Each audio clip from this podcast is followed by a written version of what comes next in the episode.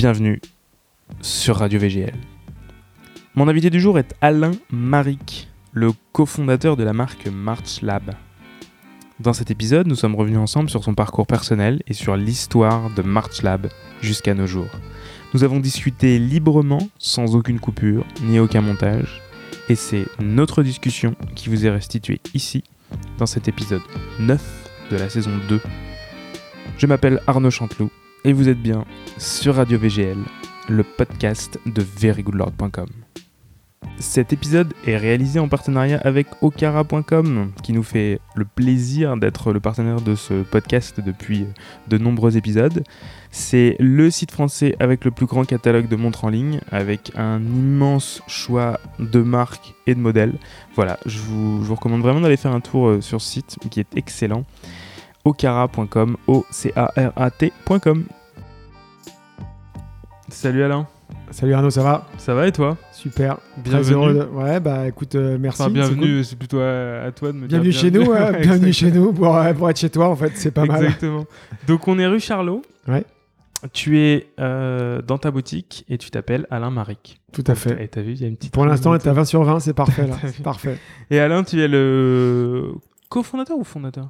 En fait, je suis le fondateur et voilà, c'est mon bébé en fait que j'ai porté pendant plus de 9 mois d'ailleurs. C'est un bébé qui a pris plus de temps, mais après j'ai fait venir des fondateurs avec moi pour leur demander en fait de joindre leurs forces à moi en fait. Ok. Équipe. Et donc tu es donc le fondateur cofondateur de March Lab, exactement, qui est une marque de montres. Voilà. Alors en fait, je reviens juste sur les fondateurs. Il y a un fondateur surtout qui est important, on est trois en fait, mais il y en a un qui est très important pour moi, c'est mon ami proche qui m'a aidé à financer ce projet. Ouais. Et l'argent n'est pas que obscène, l'argent peut être fédérateur et utile. Il fait des belles choses. Voilà, et il m'a aidé à créer ce projet et à accomplir ce rêve. Ouais. Parce qu'il m'a dit un jour, bah, si tu veux faire ce... J'avais ce projet en fait, j'avais ce bébé en fait en tête, tu vois. Et un jour, il m'a dit, tu vois, si tu veux maintenant, je peux t'aider à faire ce projet. Et donc, c'est un ami très proche depuis 30 ans, tu vois. Donc, donnons son prénom. Joseph. Rendons-lui hommage. Merci Joseph. Bah, en fait, je le dis parce que je lui rends pas assez hommage et c'est important parce que c'est plus qu'un partenaire financier, tu vois, c'est un ami. Mm. Et il m'a suivi dans les hauts, mais aussi dans les bas parce que dans l'entreprise, ouais, dans les aventures, il y a des bas comme des hauts, tu vois. Sinon, ça donc, voilà. Et après, donc, c'est tous les deux, en fait, on s'est dit, bah là, on y va. Il m'a dit, OK, je te suis. Et après, du coup, je me suis dit, tiens, il faut ajouter une valeur ajoutée au niveau création, design. Mmh. Et j'ai demandé à Jérôme, que je connaissais, parce que j'avais travaillé avant avec lui, je l'avais repéré, en fait, j'avais fait des projets. Et j'ai dit à Jérôme, est-ce que tu veux joindre l'équipe ? Et comme ça, je te mets dans les trois formateurs de départ. Ok. Ouais. Eh ben, on va revenir sur tout ça, parce que ça a l'air bien intéressant. C'est cool. Ouais. Donc, tu t'appelles Alain Maric. T'as quel âge, Alain ? C'est une question que je pose jamais. 51 ans. 51 ans. Déjà. Et... Ça craint un peu, mais bon, ça va. Non, c'est bien, 51 ans. Je trouve que Enfin, j'aimerais bien avoir 51 ans comme toi. T'es plutôt... ouais, ça va. En fait, c'est marrant, tu sais quoi, tu te vois pas vieillir, en fait. Enfin, non, 51, c'est cool. Non, ça va. Je me sens hyper jeune. Je crois que c'est parce que je bosse avec des jeunes. Surtout parce que j'ai démarré ce projet entrepreneurial. Je me sens encore plus jeune qu'à 40 ans, je pense. Tu vois ? Je suis plus jeune à 51 ans que je l'étais à 35-36. C'est ça, c'est d'avoir des projets. Bon, bref, attends, on va reprendre depuis le début. Il faut que tu te présentes, il faut que tu nous dises d'où tu viens, qui tu es. Comme je dis toujours, tu reviens jusqu'où tu veux, jusqu'où tu peux, pour nous dire d'où tu viens, comment tu as été élevé, est-ce que l'éducation que tu as reçue a fait que tu... Enfin, forcément, ça a fait que ça... C'est introspection. Ouais, c'est une sorte d'introspection de psychanalyse, donc installe-toi sur le divan de Radio VGL et parle-nous un peu de ce qui a fait que tu as créé, il y a quelques années maintenant, il y a combien de temps ? Moi, je travaille pas trop les interviews parce que j'aime bien que ce soit un peu... Tu vois, ouais, il y a maintenant, en fait, 11 ans. 11 ans. Que je suis parti de mon ancien job et que j'ai créé ça, enfin que j'avais cette idée et j'ai quand même mis 2 ans à l'aboutir, tu vois, cette idée. Donc voilà, donc, ça a pris du temps. 11 ans que tu as créé March Lab. Donc vas-y, raconte-nous d'où tu viens. C'est parti. Donc si on veut revenir en arrière, je pense que j'étais pas du tout destiné sur le papier à faire ce que je fais aujourd'hui et c'est ça qui est drôle. Moi, je suis d'une famille simple, monoparentale. Ma mère nous a élevés, on était 3 frères. On était en Bretagne, breton, donc affilié à la mer, à la terre aussi. J'ai pas vu de drapeau breton dans le... Non, pourtant, t'inquiète pas, je revendique fièrement ma Bretonie. Mais je suis issu du Finistère, en fait, donc les durs de durs, tu vois, les vrais de vrais, quoi. Il n'y a pas de, faux semblants, quoi. Et donc, j'ai grandi entre Nantes et le Finistère, et j'ai aussi grandi dans le Morbihan, où j'ai appris à faire de la voile. Mm-hmm. Donc, tout de suite, j'ai fait de la voile très tôt, en fait. J'étais dans les premiers à faire de la planche à voile dans les années 75, 76, avec les premières planches à voile qui sont arrivées. Et j'ai tout de suite adoré tout ça, ce rapport à l'eau. Ouais, t'es quand même t'es proche de la mer.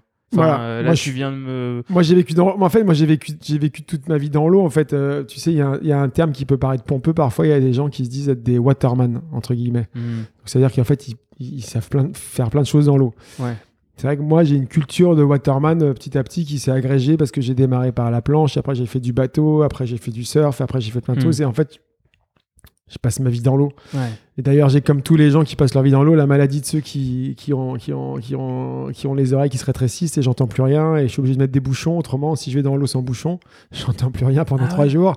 Et voilà. Et ça, c'est la maladie des gens qui vont trop dans l'eau, en fait. Ah, c'est que le cartilage de l'oreille se resserre, et ton oreille, elle se protège du froid et de l'eau. Ah, donc du coup, t'entends plus rien. Donc voilà, je suis obligé de mettre des bouchons aujourd'hui. Même quand je prends ma douche, c'est limite si je dois pas mettre des bouchons. Autrement, j'entends rien. Alors tu peux te faire opérer, mais si tu te fais opérer, bon, c'est un peu violent, mais tu peux te faire opérer, mais voilà. Donc voilà, la Bretagne, l'eau, avec mes frères, on se tirait la bourre avec mon frère, surtout avec mon deuxième frère, et ça c'était super.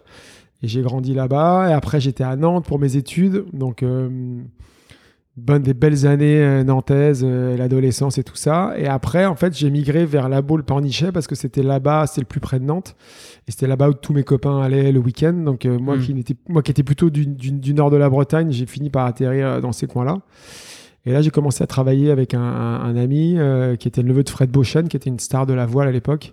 Et j'ai commencé à bosser pour lui, en fait, dans ses clubs de voile. Donc voilà, j'ai bossé pour lui. Puis ceux qui ne connaissent pas la Baule, il y a une immense plage. C'est vraiment... elle est gigantesque, cette plage. Grande plage de 8 km de long. Et en fait, c'est un endroit... En fait, pourquoi il y a autant de voiles à la Baule ? Parce que c'est un endroit qui est optimum pour les pratiques de la voile. Parce que la baie est protégée parce qu'elle est orientée sud-ouest. Mmh.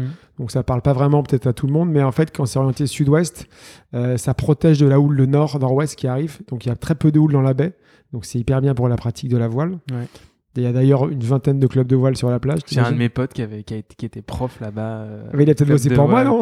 Peut-être, vous connaissez peut-être. Ouais. Possible. Parce que Pierre, si tu nous écoutes, je pense pas que tu nous écouteras. Mais... Ah, je sais pas, Pierre, peut-être que je te connais. Bah, alors lui, peut-être qu'il me connaît, parce que donc, moi, j'ai démarré moniteur pour Fred Beauchêne. Et après, en fait, avec mon pote Cyril, on a monté un club tous les deux au milieu de la baie, un petit club de voile qui s'appelait le Tam Tam. Ça a duré 1 an, 2 ans. Et après, j'en ai repris un autre que j'ai recréé à Pornichet, du coup. Et là, je parle de celui-là parce qu'il me tient à cœur, parce que je l'ai créé ex nihilo, on va dire. Je l'ai repris et après, j'ai tout recréé. Et il s'appelle le Yaga. Donc, c'est un nom un peu bizarre que j'avais chopé vers la Jamaïque. Y-A-2-G-A. Et le Yaga existe encore aujourd'hui. Donc, c'est 30 ans après, presque. Et là où je suis très fier, c'est que devant le club, en fait, il s'est créé au fil du temps un banc de sable. Et il y a maintenant une vague à surfer devant le Yaga. Ouais. Et quand tu regardes aujourd'hui les cartes de France du surf, maintenant, tu as un nouveau spot qui s'appelle le Yaga. Le nom Yaga, c'est moi qui l'ai créé. C'est ce club, c'est mon club. C'est génial. Donc, en fait, j'ai en face de mon truc, c'est un peu ma vague. C'est pas ma vague, mais c'est un peu ma vague. Et cette vague, maintenant, elle est surfée. Moi, à l'époque, c'est ton banc de sable. C'est mon banc de sable. Moi, à l'époque, quand j'allais faire du bateau, tu sais, c'était une galère parce que le matin... On sortait les optimistes, on avait tous les enfants. Et il commençait à y avoir des vagues. Et parfois, quand il y avait un peu de houle, pour sortir les bateaux le matin avec les enfants de 8-9 ans, c'était un peu complexe. Et voilà. Et maintenant, moi, il y avait vraiment une vraie vague. Donc voilà. Voilà, c'était pour ma petite digression de voile. Comment on dit un voileux ? Non, un voileux. Ça se dit pas si ça. Ouais, c'est un voileux, c'est ça. De voileux. Voileux. Et là, voilà, donc planche à voile, bateau, enfin catamaran, donc moniteur et tout ça. Donc c'était des belles années, quoi. Ouais. Volleyball tous les soirs sur la plage. T'avais quel âge ? C'était mes années de 20 à 25 ans, quoi. Ah ouais, donc toi, t'avais vraiment envie de... Mais tes études avant, t'avais destiné à faire quoi ? En fait, j'avais fait bac et après, j'étais allé à la fac de langue. Ah ouais. Langues étrangères appliquées, là il y a le plus de nanas au mètre carré. T'avais un objectif. Il y avait un amphi, il y avait 300 nanas, il y avait 20 mecs. Donc c'était un peu C'était bon, c'était les bons moments. Mais comment dire, j'ai traîné en fac. Alors, j'ai fait une première année où j'ai fait de l'allemand et de l'anglais parce que j'étais assez bon en allemand, je pensais. Enfin, il me semblait que j'étais assez bon en allemand. Et en fait, en arrivant en fac, je me suis aperçu qu'en fait, non, j'étais pas du tout au niveau. J'ai recommencé un an après en portugais. Portugais-anglais, tu vois. Donc là, c'était à la brésilienne, on va dire, plus qu'à la portugaise. Parce que j'avais deux profs portugais et un prof brésilien, mais c'était trop cool, quoi. On allait à la fac, on se marrait, quoi. Ouais. Et j'ai fait encore un an et en fait, j'ai pas passé le stade du dog et après, j'ai dit, bon, ok, j'ai commencé à embrayer sur la voile et là, j'ai senti que j'avais plus d'avenir dans la voile, voilà. Mm. Donc, je suis parti dans la voile. Puis, je pense que tu devais faire des petits boulots d'été, tu devais être prof. Alors, je faisais des boulots d'été, je faisais des boulots d'hiver aussi. C'est-à-dire que je travaillais 4-5 mois à l'été et l'hiver, je remontais à Paris. Et j'ai fait des boulots comme tout le monde. Enfin, pas comme tout le monde, mais j'ai fait des boulots barman. Je faisais mannequin aussi à temps partiel, mais ça marchait pas trop parce que, bon, voilà, ça me saoulait complètement. Mais j'ai fait barman, j'ai fait plein de jobs différents, quoi. J'étais serveur dans un salon de thé, d'un salon de coiffure de luxe. J'ai même servi un thé à Johnny Depp un jour, tu vois, qui était hyper cool avec moi. On avait rigolé parce que, voilà, il venait se faire... voilà. Enfin, ça, c'était drôle. Mais j'ai fait tous les petits jobs, tu vois. Et en fait, je meublais cette partie de l'hiver qui durait de novembre à mars avec tous les jobs que je pouvais. Ouais. Et après, en avril, on repartait sur la côte travailler, quoi. Et ça, c'était cool. Et j'ai passé des super moments. C'était des années de rêve parce que on était jeunes, on était beaux, on était sportifs, musclés. Ouais. On gagnait de l'argent en faisant du bateau. Quoi. Ouais, c'était du truc. Tu dis, mais je suis payé là. Tu dis, mais ah ouais, non seulement je vais faire de la planche, mais je suis payé. Tu dis, mais ok. Ah ben c'est ça la vie, ben, c'est cool. Et t'as jamais eu la vocation de devenir justement un pro de la planche ou un pro d'en faire un... Bah si, j'en ai rêvé comme tout le monde, tu vois. Ouais, mais j'en ai rêvé comme tout le monde, mais j'avais pas le niveau et j'étais pas assez bon, quoi. Voilà, il y a un moment où faut te résigner et te dire, ok, bah tu seras pas champion du monde. Le mur de la réalité. Tu seras champion de ta rue si tu veux, mais tu seras pas champion du monde, donc voilà. Et donc voilà, et donc ça, après j'ai monté donc ce club-là, le Yaga. Donc ça, voilà. Quand je passe aujourd'hui, parce que je vais de temps en temps là-bas, je passe devant le Yaga, donc j'ai toujours cette petite émotion, tu vois, c'est cool. Qui d'ailleurs, le logo était en vert. C'est marrant parce que tu vois, je me dis 30 ans après, le vert était déjà là. Et en fait, en montant le Yaga, un jour, je suis descendu faire un trip avec des copains dans le sud-ouest. Je suis venu au Segor, voilà, et j'ai rencontré les gens de Quiksilver. Et je leur ai acheté du matériel pour mon club, des combinaisons, des machins, plein de matériel. Et il se trouve qu'on est... J'ai fait un club sous effigie, en fait, Quiksilver. Donc, tu vois, après, je leur envoyais un dossier de presse de mon club de voile. Et je pense qu'ils avaient apprécié le fait que je les mette vachement en avant. Parce que Quiksilver, à l'époque, était une petite marque, en fait. Enfin, c'était pas très bon. C'était les années 96, 95. Et c'était pas très, très connu, tu vois. Ça fait toujours des vêtements de... Toujours. Ouais, toujours. Et voilà, et donc après, y a un moment où Quiksilver a monté un magasin, a ouvert un magasin à Nantes et ils m'ont proposé de bosser pour eux. Et là, je me suis dit, alors ok, t'as 26 ans, t'es prof de voile, t'as un club, est-ce que tu dois faire ça à 30, peut-être 35, pas sûr, 40, pas sûr du tout. Ouais. Donc, qu'est-ce que tu fais ? Et Quiksilver à l'époque, c'était, alors je sais pas, je vais prendre l'exemple le plus simple du monde. C'est si t'es passionné de voiture et que t'as Ferrari qui vient te chercher pour que tu bosses pour Ferrari, quoi. Quiksilver à l'époque, c'était le Graal, quoi. C'était la marque, surf. C'était la marque de rêve. C'était la plus belle marque du monde pour un surfeur ou un windsurfer, en fait. Il y avait par exemple en windsurf, il y avait Robby Naish. Robby Naish, c'était mon idole. J'avais ma chambre tapissée avec mon frère. On avait tapissé toute ma chambre de Robby Naish avec photos de planche à voile. On n'avait plus un bout de tapisserie qui apparaissait. Il était sponsorisé par... Sponsorisé par Robby Naish, par Quiksilver. Il y avait Ellis Letter qui venait d'arriver. Il y avait toutes les stars, quoi. Et de rentrer pour Quiksilver, c'était waouh. Et donc, j'ai fait les entretiens et j'ai été pris. Mais je peux te dire que le jour où j'ai été pris, je m'en souviens encore. J'étais dans ma voiture. J'étais en train de crier dans ma voiture. Là, je tapais sur mon volant, mais je défonçais mon volant tellement j'étais heureux et fier, quoi. J'étais heureux et tellement fier. Parce que c'était une marque incroyable, quoi. Et je suis rentré pour Quiksilver. Et donc, j'ai lâché mon club de voile, j'ai vendu. Et je suis resté après à bosser pour Quiksilver pendant un an à m'occuper d'un magasin. Et après, ils ont vu que j'avais un potentiel pour faire d'autres choses. Donc, je suis parti travailler sur la route. Et ils m'ont dit, voilà, tiens, ce que tu vas faire, tu vas te faire les dents. On va voir si t'es un bon. Tu vas aller vendre des combinaisons, mais à Paris. sais, le secteur pourri, tu vois. Secteur sud-ouest, ouais, super. Secteur Bretagne, bien. Ouais. Sud-est, ça va. Mais alors, vendre des combinaisons à Paris, c'était genre... voilà, c'était... La mer est calme à Paris. Exactement. Donc là, voiture, tournée à Paris. Tu sais, les sacs avec les collections de combinaisons. Alors, quand tu vas te garer au parking parce que tu es dans un centre commercial et qu'il faut aller là, enfin, une galère complète. Mais je l'ai fait. Je suis pas trop mal sorti pour un Breton, tu vois, parce que bon... Et voilà, et en fait après donc j'avais cette activité moitié magasin, moitié représentant, et Quiksilver grossissait, et là un jour mon boss m'a appelé, m'a dit écoute, on a besoin de toi dans le sud-ouest, est-ce que par hasard tu as envie de venir habiter à Biarritz? Je dis bah ça va, oui, je crois que ça va, je vais pas réfléchir trop longtemps, ça va, je peux venir, pour toi je peux faire ça. Donc je suis descendu et je suis allé habiter à Bidart exactement, et je me suis installé là-bas il y a 22 ans, un truc comme ça, et je suis resté, j'y suis encore, voilà. Et il voulait te faire quoi? Et alors là je suis rentré pour devenir alors j'étais toujours commercial et en même temps j'étais chef de produit. Et donc là, alors ce qu'il faut dire, c'est que moi j'étais un peu perdu pendant longtemps quand j'étais jeune, c'est que je savais pas ce que je voulais vraiment faire. En fait, comme plein de mecs, j'avais... Pour avoir fait une fac de langue. Tu vois, ouais, exactement. Désolé. À part. Il y avait une petite guerre à la fac entre les facs de langue et exactement. Et les autres. Ouais, fac de langue, c'était bon, un peu les rebuts, quoi. C'était pas forcément la soirée où t'allais, quoique. Mais je sais plus où j'en étais. Je me suis perdu. Tu savais pas ce que tu voulais faire. Ah oui, voilà. J'avais, comme beaucoup de gars, comme beaucoup de mecs, en fait, j'adorais le sport. J'aimais bien, j'étais assez bon dans pas mal de sport, mais pas très bon.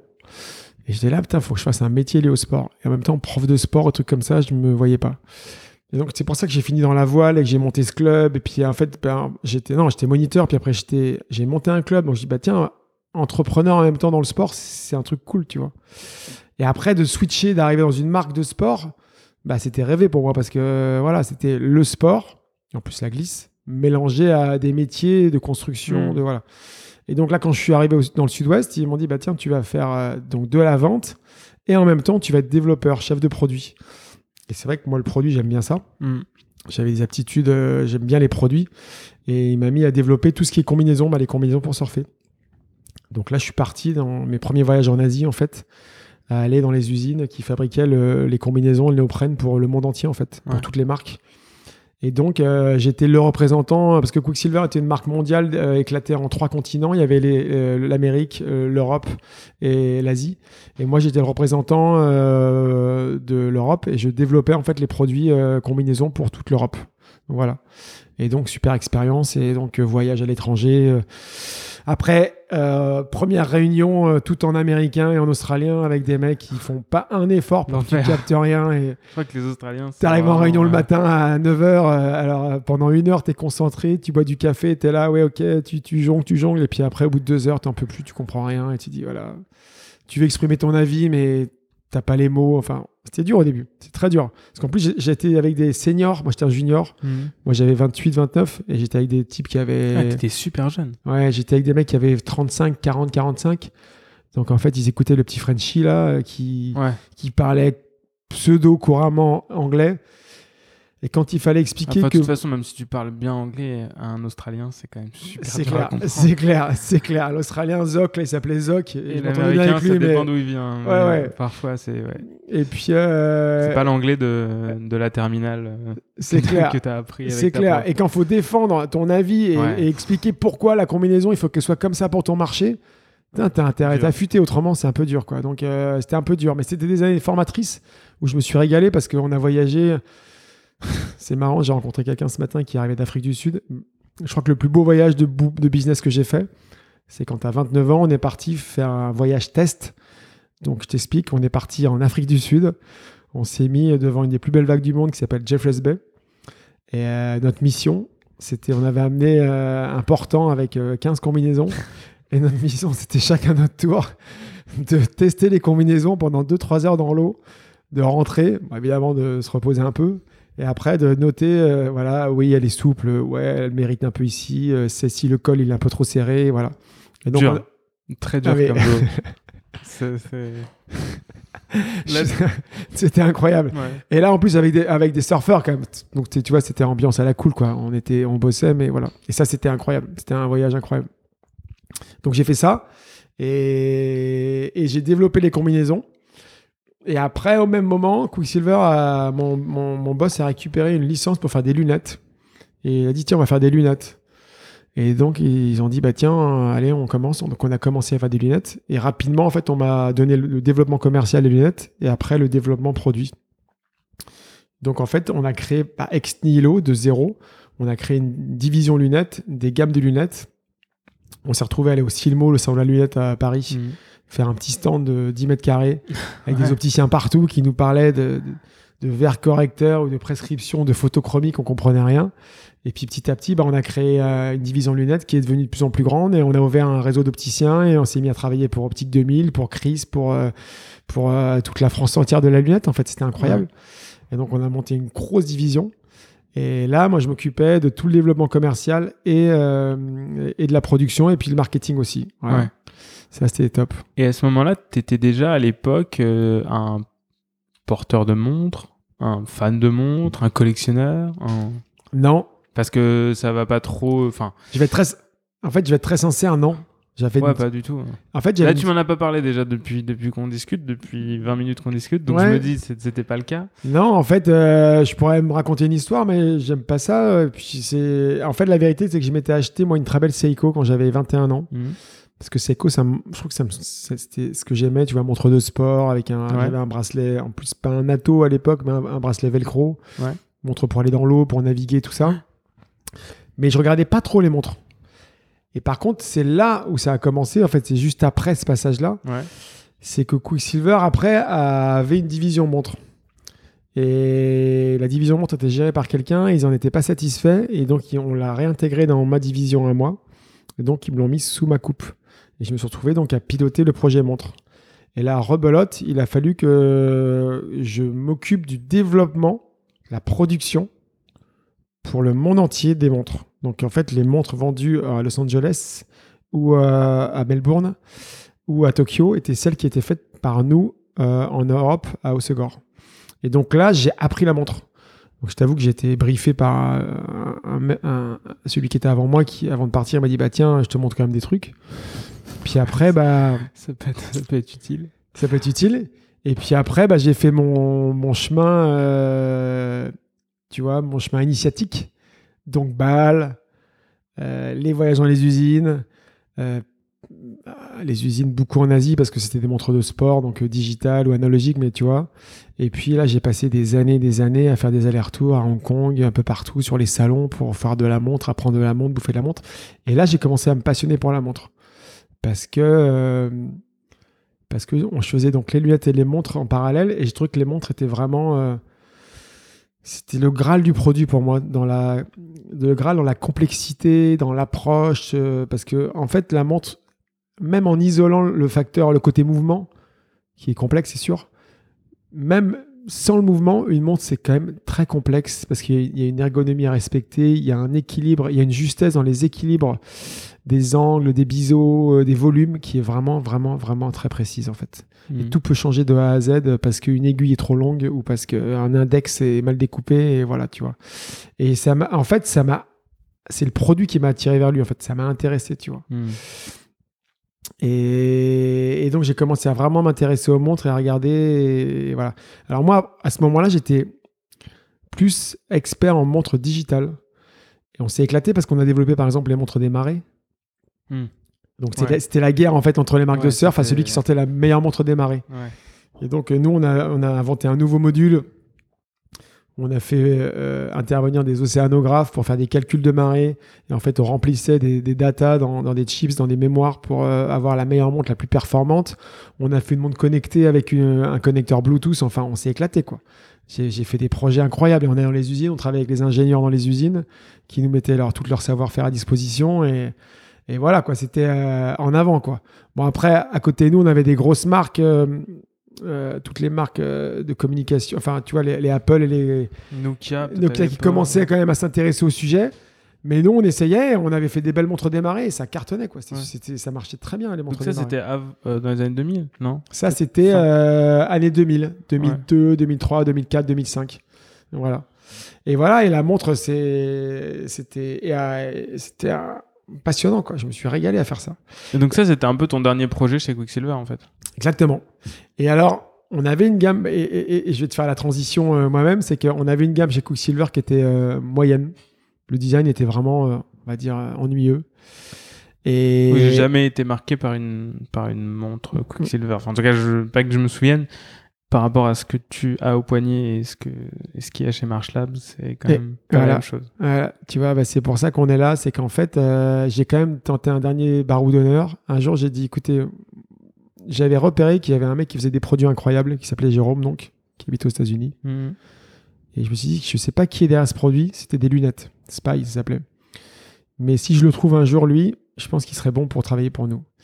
Et donc, un jour, dans une usine au fin fond de l'Italie, il y a un mec qui m'a dit, tiens, il y avait Jérôme qui était là, il est français, tu t'entendrais bien avec lui. Donc, il me file son téléphone ou son mail ou son téléphone. Mmh. Son téléphone.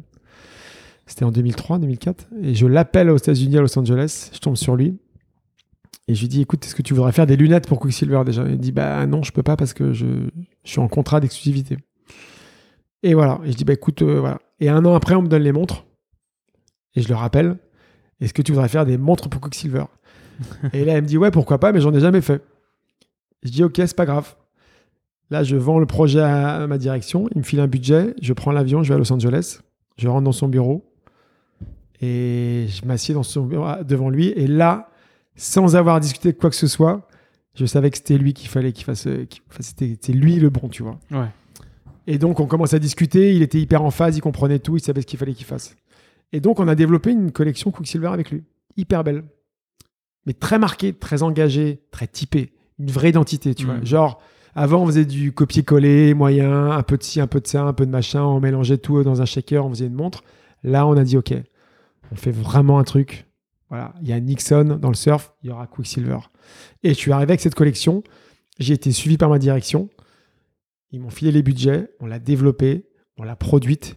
Et quand elle est arrivée, en fait, sur les bureaux de tout le monde, on n'a pas été suivi par le marketing et les forces de vente qui ont dit ouais non mais bon c'est trop engagé, ça va être trop dur, et en fait ouais. Ils n'ont pas assez poussé la marque, et du coup c'était un pseudo flop en fait, parce qu'on c'était trop fort par rapport, en fait on avait été tellement habitué à vendre des choses moyennes que maintenant tout le monde s'est habitué à ça, et de faire un truc trop fort ils disaient bah non tu vois, alors peut-être qu'on s'était trompé, on est allé trop loin peut-être, mais c'est ça qui a fait que je me suis dit ça ouais. y est, mon heure est finie. Faut que tu partes et que tu t'envoles. Ça y est, faut que je parte parce que j'ai des idées, voilà.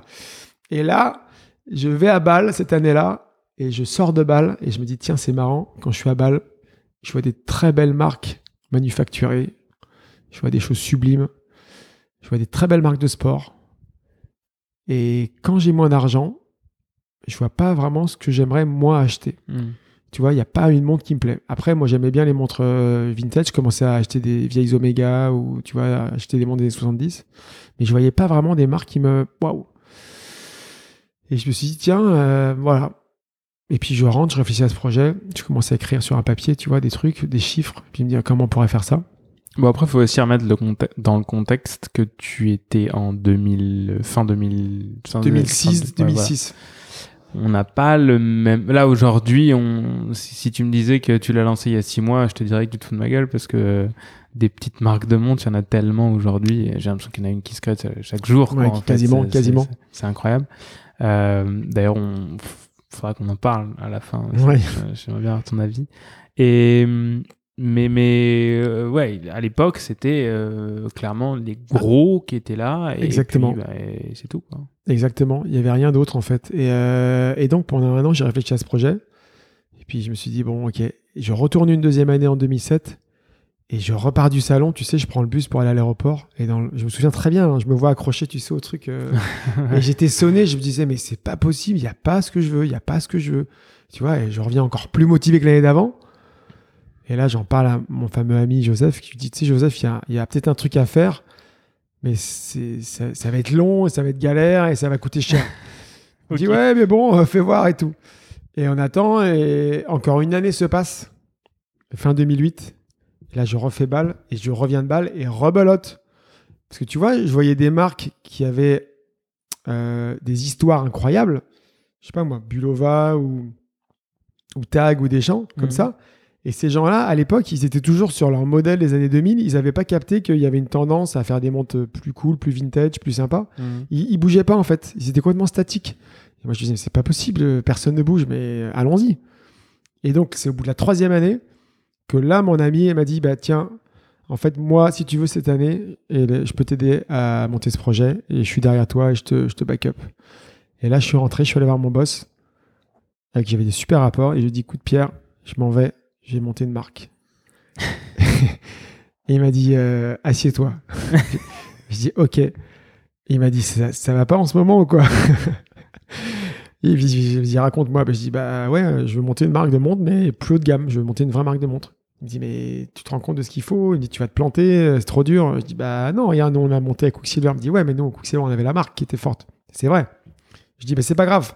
Moi, j'aurais pas la marque, mais je vais essayer de faire un très beau produit. Et si on fait un beau produit, normalement, on devrait y arriver. Tu m'as toujours appris ça. Il m'a dit, ok. Il m'a dit, bah, prends 2 semaines de vacances, réfléchis bien au truc et tu viens me voir. C'est véridique. Hein. Ouais, et je reviens au bout de 2 semaines et je pousse la porte de son bureau et je vois son petit œil et son petit sourire en coin qui me regarde et il dit, bon, ok, je sais ce que tu vas me dire. De toute façon, t'es têtu comme une mule. Voilà. Je dis, bah ouais. Donc, il m'a dit, écoute, je te fais les meilleures conditions pour que tu partes. Il m'a fait des conditions pour que je parte. Avec tout ce qu'il faut pour monter ma boîte, en fait, mon honneur à lui parce qu'il est plus là aujourd'hui. Et je suis parti et voilà, et j'ai quitté la boîte et voilà. Et je me suis mis dans la chambre de ma fille Suzanne. J'ai dit, Suzanne, ton papa va monter une marque de montre. J'ai plusieurs enfants, mais c'est la dernière. J'ai dit, ta chambre va devenir son bureau. Donc j'ai enlevé le lit. Tu sais, en Californie, c'est toujours dans les garages. Ils ont tous monté leur bois dans les garages. Ah ben bon, bah moi, c'est pas dans un garage. Mon garage, il était pourri, il était flingué. J'ai monté ça dans la chambre de ma fille Suzanne. Et j'ai mon pote Joseph qui était là. On était en plein été. J'ai dit, viens, on a pris tous les deux. On a déménagé toute la chambre de Suzanne. Et j'ai mis un vieux bureau vintage dans la chambre de Suzanne. Et je dis, ok, voilà. Ça, c'est le départ de l'aventure March. Pauvre Suzanne. Pauvre Suzanne. J'espère qu'elle t'en voudra pas aujourd'hui. Non, mais non, je pense pas. Faudra lui demander, mais non, elle m'en veut pas. Et voilà. Et en fait, j'ai bossé quasiment 1 an et demi dans ce bureau, quoi. Depuis, voilà. Suzanne est en psychanalyse. Exactement. Bon, oui, alors, un gros problème avec les montres, elle ne veut pas porter de montre et tout ça. Mais c'était drôle. Ok, donc là, tu lances March Lab. Il y a plein de questions parce que pourquoi March Lab, pourquoi ce alors, style, comment c'est venu cette identité très forte? March Lab, c'est la première chose et je vais te dire, c'est simple. En fait, moi, en étant chef de produit, on m'avait appris à toujours mettre un nom sur un projet. Comme ça, tu sais de quoi tu parles avec les fournisseurs, avec tout le monde. Et en fait, la première année où je t'ai dit que je suis rentré de Bâle en me disant, tiens, c'est marrant, il y a un truc et tout ça, il y a un truc à faire. J'ai pris une feuille. Et je me suis dit, un bon chef de produit, bien discipliné, je mets un nom. Et là, il se trouve que je m'appelle Maric, que je suis né en mois de mars, que j'ai deux frères, enfin, j'en ai plus qu'un, ils sont nés au mois de mars, et j'ai mon père qui était né au mois de mars. Et je me suis dit, allez hop, March. C'est très bien. Projet March. Et quand, 3 ans après, donc, je lance la marque, donc je veux déposer la marque, compliqué. On me dit les montres March. C'est compliqué. Ouais. Ça passe en France, ça passe ici, mais par exemple aux États-Unis, c'est trop générique comme nom, ça passe pas. En Angleterre, ça passe pas, donc il faut un autre nom. Alors vas-y, quand pendant 3 ans, t'as fait tourner un nom dans ta tête, va changer de nom. C'est impossible. C'est quelque chose qui tétanise pas mal les entrepreneurs, le nom. Enfin, beaucoup d'entrepreneurs. Ouais. Et c'est vrai que au final. Est-ce que c'est important? Je sais pas, mais en tout cas, certains peuvent rester tétanisés pendant des mois sur la recherche d'un nom. Tout ça parce qu'ils n'arrivent pas à le trouver et ils pensent que c'est vraiment quelque chose de vraiment d'important, tu vois. Alors, je sais pas si toi, t'es d'accord avec ça, si tu trouves ça important. Moi, je pense que c'est très important. Je pense que c'est le point de départ quand même d'une marque, tu vois. Je pense que le nom, déjà, il doit y avoir une véracité dans l'origine du nom. Enfin, faut pas que ce soit quelque chose de fake, enfin tu vois, il faut qu'il y ait une authenticité, voilà, c'est le mot. Et après, je pense qu'il faut qu'il soit simple et court et qu'il soit élégant, tu vois. C'est vrai que parfois dans la montre, tu vois des noms de marques de montres avec des pseudo-noms français. J'en ai pas comme ça, tu vois. Mais il y a des noms qui sont quand même pas très élégants, un peu compliqués, voilà. Après, je ne suis pas juge du nom des autres, mais moi dans mon goût esthétique, j'aimais bien avoir un nom simple, une ou deux syllabes, pas plus, et tu vois, efficace. Voilà. Et donc après, comment la deuxième partie de nom est arrivée ? Et donc on a cherché un deuxième nom, j'ai essayé de changer, mais impossible. Et dans ma checklist de noms, parce que j'avais quand même écrit des noms, j'avais mis, en fait, Jérôme, mon partenaire, habite à Los Angeles, et moi j'habite à Biarritz. Et à un moment, m'est sorti Lab, L-A, comme Los Angeles, B, Biarritz. Et je me suis dit, tiens, c'est cool ça, Lab. Parce qu'en même temps, ça fait Lab, mais c'est surtout L.B. Parce que, en plus, Los Angeles, c'est une ville cool par excellence. Biarritz aussi. Los Angeles, moi, je connais bien parce que pour Quiksilver, j'allais 3 fois par an là-bas. Je passais ma vie à Huntington Beach et je traînais tout le temps à Los Angeles quand j'étais au siège social américain, tu vois. Et donc, voilà. Et dans cette checklist, j'avais ça. Et du coup, on s'est dit, bah tiens, je vais rajouter Lab à March. Et c'est devenu March Lab. Moi, je vais te dire, honnêtement, j'aurais préféré que ce soit March. Moi, aujourd'hui, je dis toujours March Lab de temps en temps. Mais voilà, j'aime bien quand les gens, petit à petit, avec le temps, ils enlèvent le Lab parce que je trouve que March, en fait, c'est plus simple et c'est plus... Voilà, c'est plus... Bah, bim, j'ai une March, quoi. Enfin, l'histoire. Ouais, c'est cool. Non, mais je trouve ça plus... Voilà. Ouais, ça claque plus. Ça claque plus, tu vois. Voilà. Donc, j'ai pas voulu faire ce que je voulais, tu vois. Et après, tu vois, non, j'avais lu un livre d'un type qui avait bossé chez Vuitton et qui disait, voilà, quand vous faites une marque, et je le répète toujours, ça, des gens m'ont entendu le dire, il faut un nom, un beau logo, il faut un code matière, autant que faire se peut, et il faut une couleur. Et ce livre, j'avais lu quand je commençais à préparer mon projet, tu vois. Et c'est de là où je me suis dit, tiens, moi, il y a une couleur que j'aime beaucoup, c'est le vert. Alors, j'ai pas du tout copié nos amis qui ont la plus grande marque du monde. C'était ma couleur, en fait. D'ailleurs, quand je suis parti de Quicksilver, on m'a offert une planche verte avec ma tête dessus. Enfin, j'étais habillé toujours en vert. Voilà, tu vois. Enfin, pas tout le temps, mais voilà. Et donc, j'ai dit, tiens, bah, le nom, ce sera March. Le logo, on a dessiné un logo avec Jérôme. On a fait un joli M très élégant. La couleur sera le vert. Et après, notre identité, ce sera du cuir qui sera embossé avec des lignes. Et ce cuir qui est embossé avec les lignes, aujourd'hui, 10 ans après, il est toujours partout dans notre charte de produits, dans les emballages, dans les étuis, dans les présentoirs. Et aussi, les lignes, elles sont partout sur nos couronnes de montres, nos masses oscillantes, nos logos. Enfin, elles sont partout, quoi, tu vois. Et on a vraiment gardé des codes simples qui sont récurrents et qui sont voilà, martelés. Le vert, ouais, pour moi, le code le plus fort, quoi. Et ça en vient à être genre, c'est le monde est vert, quoi, avec ouais, chez March Lab. Mais tu sais quoi, en plus, il y a un truc qui est bien, c'est que la couleur, je pense qu'un logo ou un nom, avant que les gens s'en souviennent, il faut le rabâcher beaucoup de fois, alors qu'une couleur, c'est beaucoup plus rapide, en fait, tu vois. D'ailleurs, il faut passer dans une boutique March Lab pour s'en rendre compte. Hein. C'est clair. Tout est vert. Mais tu sais que j'ai mis du temps avant de comprendre pourquoi j'aimais essentiellement le vert. En fait, quand j'étais chez Quicksilver, j'étais habillé en noir souvent. C'est un peu genre surfeur, skater, habillé en noir, toujours un peu déglingue et tout. On était en slaps, parfois dans les bureaux, souvent d'ailleurs. Et un jour, j'en ai eu marre. En slaps, en tongs, quoi. Ah, enfin, okay. En slaps. Et un jour, j'en ai marre du noir. Je me suis dit, mais j'en ai marre de m'habiller en noir. Et j'ai commencé à m'acheter des couleurs. Parce que surtout quand j'allais en Californie, en fait, à Californie, ils sont tous habillés, tu vois, avec un style un peu... Californie, c'est très cool la façon dont ils s'habillent. Ouais. Et là, j'ai commencé à m'habiller, et je mettais du blanc, et puis je retombais toujours sur le vert. Et à un moment, je dis, mais en fait, j'achète jamais de rouge, très peu de bleu, j'achète du vert tout le temps. Et le vert, en fait, et voilà. Et j'ai commencé à analyser ça, et je me suis dit, mais en fait, oui, je suis toujours sur le vert, en fait. Et j'ai commencé à capter qu'en fait, voilà. Et après, pour aller au bout de l'histoire, j'ai essayé de comprendre pourquoi j'étais attiré par le vert. Alors, j'ai une histoire, mais qui est vraie. Pareil, 10 ans de psychanalyse. Plutôt 30 ans de psychanalyse. En fait, quand j'avais 8, 9, 10 ans, quand j'étais petit, en fait, donc années 70, il y avait très peu de magasins de fringues. Hein, il n'y avait pas d'H&M, pas de Uniqlo, il n'y avait rien. Ma mère était toute seule, elle nous élevait les 3 garçons. Elle achetait en fait toujours les mêmes fringues pour les 3, sauf que pour pas qu'on se tape dessus, elle achetait une couleur différente. Par exemple, quand elle allait chez Newman ou je ne sais pas quelle marque, Elle achetait le pull bleu pour Pierre, le rouge pour Hervé et vert pour Alain. Et c'était toujours ça. Alors, on n'était pas toujours habillés en vert, hein, mais souvent, voilà, elle disait « Ok, je vais habiller les garçons. » Tu héritais du vert. Exactement, j'étais du vert. Et je crois que c'est ça qui m'est resté, en fait. Ça m'est resté et depuis, voilà, je suis associé... Enfin, mon... Ouais, ton esprit est collé au vert. Quoi. Voilà. Voilà, c'est l'histoire du vert. Et donc, à ce moment-là, quand tu crées la marque... parce que créer une marque de montre, comme tu le dis tout à l'heure, une montre, c'est très compliqué. Tu dois forcément avoir des dessinateurs industriels. Va falloir que tu usines. Il faut que tu dessines un cadran, des aiguilles, etc. Comment tu t'en sors ?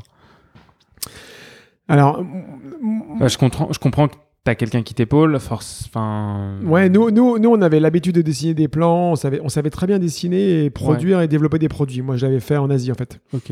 Et par contre, là, je me suis dit, tiens, et ça c'est intéressant dans notre histoire, c'est que je me suis dit, tiens, on va faire une montre plus habillée pour les hommes, parce que j'avais 40 ans, j'avais 39 ans, donc je vais faire des belles montres. Donc je me dis, belle montre égale Swiss Made. Donc, j'ai cherché à faire en France en fait avant, et j'ai pas trouvé de fournisseur parce que j'avais vu des gens qui me disaient, bah non, on peut pas fabriquer pour vous. Donc je dis, ok, on va en Suisse. Ce sera plus cher, mais c'est pas grave. Ouais. Et là, je suis allé en Suisse et je suis tombé sur ce qu'on appelle des assembleurs, des emboîteurs. Et j'ai eu un emboîteur avec qui j'ai démarré en Swiss Made et qui malheureusement m'a, on va dire, massacré mes productions. C'est-à-dire qu'ils ont fait du boulot qu'ils n'auraient pas dû faire. Et donc, j'ai mis tout mon argent chez un premier assembleur. Et cet assembleur nous a envoyé des montres et on a eu, en fait, j'appelais ça moi, des montres boomerang. C'est-à-dire que tu vends la montre et tu la vois revenir un jour après parce qu'elle est déjà cassée. Ah ouais. En fait, il y avait des problèmes sur la construction des verres qui étaient défectueux et sur ce qu'on appelle les empilements à l'intérieur de la boîte. Et en fait, il y avait des problèmes de canon, c'est ce qui tient les aiguilles, qui vibraient et qui faisaient tomber les aiguilles petit à petit, en fait. Donc, en fait, tous mes amis, les premiers acheteurs de mes montres, qui m'achetaient une montre, au bout d'une semaine, ils m'appelaient, ils me disaient « Écoute, Alain, parce que les potes, ils sont sympas toujours. Écoute, Alain, je suis emmerdé, je crois que j'ai dû faire une connerie là, mais la montre, elle marche plus. » Et tu vois, ça a commencé 2, 3, 4, et là, 5. Tu sais et après, c'était 28, 47, 50, 250. Et là, j'en dormais pas de la nuit. Et j'en dormais pas de la nuit parce que j'ai donc tout de suite commencé à appeler mes Suisses et dire, écoutez, il y a un problème et tout. Et là, au lieu de prendre le sujet à bras le corps, tu vois, bah, les types disaient, oui, on vous rappelle, on va trouver la solution. Ils rappelaient 5 jours après, 10 jours après. Ouais. Et moi, j'avais tout mon argent chez eux. J'avais mes outillages chez eux. J'avais tout donné dans mon argent. J'avais fait 3 modèles pour démarrer. J'avais tout fait chez eux, tu vois. J'étais pieds et poings liés. Et j'en dormais pas de la nuit. Et ça a été un enfer. Donc, ça a duré 2 ans. Ah ouais, quand même. Ouais, parce qu'avant de... Ça aurait pu tuer la boîte ? Eh ben, en fait, j'ai licencié la première personne à qui j'ai bossé. Ouais. Et j'ai arrêté mon bureau et j'ai commencé à partir pour un dépôt de bilan pour arrêter. Et voilà. Pas cool. Alors après, il y avait quand même un autre problème et qui était de mon ressort, c'est que de faire les montres en Suisse, en fait, les montres arrivaient à un prix en automatique. À l'époque, j'étais autour de 1800, 2000 euros la montre automatique. D'accord. Donc, tu reviens en fait en 2011. Et en 2011, à 2000 euros, t'avais des Tag Heuer, t'avais des Bell & Ross, t'avais des Omega, pas très loin, tu vois. Ouais. Aujourd'hui, ils sont beaucoup plus hauts. Ouais. Mais à l'époque, on était dans la cour des grands. Et ça, c'était une erreur stratégique parce que quand on s'est retrouvé dans quelques magasins avec les montres, les mecs m'ont dit, mais vos montres, elles sont sympas, mais si vous êtes à côté des grands, vous êtes dans c'est le panier de crabe, vous allez mourir. Parce que si vous n'avez pas 10 millions derrière sur votre compte ou machin, vous pouvez rien faire. Ouais. Ils sont forts. Donc ça, c'était mon erreur. Mais donc, du coup, game over. Ouais, c'est ça. Ouais. Même joueur. Game over, moi par terre. Mais vraiment par terre. Humainement, c'est pas facile. Humainement, j'ai une image, en fait, quand je pense à cette période, tu vois ces films de cow-boy où t'as les mecs qui sont par terre, à la tête, en train de bouffer le sable, et t'as l'autre qui arrive et qui lui met sa Santiago sur la gueule. Ouais. Tu vois, bah, c'était ça, en fait. Franchement, c'était ça. J'ai passé 3 mois d'horreur parce que t'as honte, parce que tu culpabilises, parce qu'en plus, t'es l'argent de mon ami, donc j'avais honte vis-à-vis de lui, tu vois. Et puis la France... Ouais, je dirais en France, je suis pas non plus... J'ai jamais travaillé, créé de boîte aux États-Unis, mais j'ai l'impression qu'on a une vraie culture de... Enfin, justement, non, on n'a pas de culture de l'échec. Ouais. Un échec, c'est la fin, quoi. Un échec, c'est la fin. Je crois qu'en fait, ça nous... Comme tu dis, c'est tellement dans notre culture qu'à l'arrivée, on l'assimile et que quand ben finalement, l'échec arrive. C'est incroyable. Tu as l'impression qu'en fait, tout le monde sait que tu es en échec. Ouais. Et toute ta vie, tu seras un loser. Quoi. Mais je te jure... Je te jure, je vais donner un exemple. J'allais à la boulangerie acheter de la baguette, une baguette. J'ai l'impression que la boulangère me regardait en me disant tu t'es planté. Hein. Enfin, même sans se moquer, mais qu'elle me disait c'est toi le loser. Ouais. Tu vois, mais je te jure que j'ai pensé ça, quoi. Et, et j'ai l'impression que tous mes amis que je croisais à Biarritz, ils me regardaient genre, alors que qu'ils pensaient qu'ils me regardaient en disant t'es un loser. Alors qu'en fait, un an après, j'ai compris qu'ils savaient même pas où j'en étais. Ouais, ils savaient même pas capter que j'avais arrêté. Ils savaient rien du tout, quoi. Non, en fait, je trouve qu'on n'éduque pas, enfin, on n'est pas assez prêt, je pense. Déjà, je trouve qu'on n'est pas eu, encore une fois, je ne vais pas faire de généralité, mais on n'est pas non plus trop éduqué à l'entrepreneuriat, etc. Ça, c'est sûr. Enfin, je trouve que les gens enfin, faut avoir quand même une belle éducation d'entrepreneurs, d'avoir des parents entrepreneurs pour pouvoir comprendre ça, en fait, pour comprendre que l'entrepreneuriat, c'est des réussites, c'est sûr, mais c'est surtout des échecs. Et en fait, même si on regarde les plus grandes réussites, tous se sont plantés. Enfin, je crois que c'est Marc Simoncini. Ouais, ils ont fait un livre avec Xavier Niel, en fait. Simoncini, je crois avoir écouté un podcast sur lui. Je crois que c'est lui, hein. Donc c'est celui qui a fait Mythique, c'est ça. Ouais, c'est lui, ça. Mais il s'est planté. Incroyable, mais c'est plantage sur plantage sur plantage sur plantage, de dépôt de bilan, de machin, de trucs, jusqu'à devenir multimillionnaire. Exactement. Mais il est devenu très tard dans sa vie. Enfin, mine de rien, c'est pas comme un Steve Jobs, quoi, qui va devenir. Mais Steve Jobs, il s'est planté aussi, tu sais. Steve Jobs, oui, bien sûr. Quand il a fait le Lisa au début, son premier ordi, invendable et tout, il s'est planté. Et puis il en a fait un deuxième, il s'est replanté. Il a mis 15 ans. Il s'est fait jeter d'Apple avant de revenir. Après, il a monté son studio, il s'est replanté, et puis après, ça a marché. Enfin. Exactement. Donc voilà, je pense que le plus important de ce que tu dis, dans ce que tu viens de dire, c'est de se souvenir que la réussite que tu vis aujourd'hui, parce qu'aujourd'hui, ça se passe très bien pour toi. Aujourd'hui, c'est super. Elle est aussi nourrie par tes échecs. Ouais, c'est clair. Cet échec. Par cet échec. Et en fait, et moi, j'étais sonné, tu vois. J'ai mis 3 mois à m'en remettre. Et à un moment, je me suis dit, en fait, ce qui s'est passé, c'était que j'ai licencié Juliette qui travaillait avec moi. Malheureusement, j'étais perdu, tu vois. Et puis, j'ai dit, je vais solder mon stock. Mm-hmm. Et là, j'ai baissé le prix d'une montre suisse à moitié prix. Et là, tout d'un coup, j'ai vu plein de commandes tomber sur Internet. Et là, tu te dis, mais mince, en fait, il y a des gens qui me suivent. En fait, je suis pas tout seul en ce monde. Je suis pas seul au monde en train de la tête par terre. Et là, je dis, tiens, il faut continuer, en fait. Et j'ai réfléchi et je suis allé voir mon ami Joseph. Je dis, Joseph, écoute, j'ai une idée. C'est que j'ai fait une grosse erreur. J'aurais jamais dû faire du Swiss Made. On était 2 fois trop cher.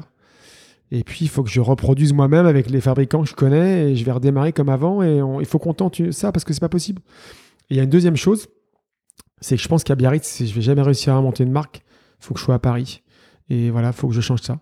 Et donc en fait, j'ai pris ma valise, j'ai dit ok, je vais m'installer à Paris, je monte un bureau et j'ai ouvert le magasin en même temps parce que je trouvais une super opportunité. Et donc on a ici là où on est, en dessous. Okay. Et en fait, j'ai redémarré et j'ai repositionné le prix des montres en divisant le prix par 2 des automatiques et en proposant vraiment une vraie alternative aux grandes marques parce qu'ils étaient toujours à 2000, mais moi j'arrivais à 1000, tu vois. Et là du coup. J'avais pas besoin d'être aussi puissant en communication parce que j'ai proposé un produit moins cher. Donc voilà. Mais c'est drôle parce que je finis juste, je voulais dire un truc qui était drôle, c'est par rapport à cette honte de l'échec. C'est que j'osais pas le dire en fait, parce que j'avais quand même quelques clients qui me commandaient encore, tu vois. Ouais. Et je me souviens qu'il y avait un client en Allemagne qui commandait toujours des montres, donc à Juliette qui bossait avec moi. Et donc quand j'ai viré Juliette, en fait, voilà. Quand j'ai licencié Juliette, il n'y a plus Juliette.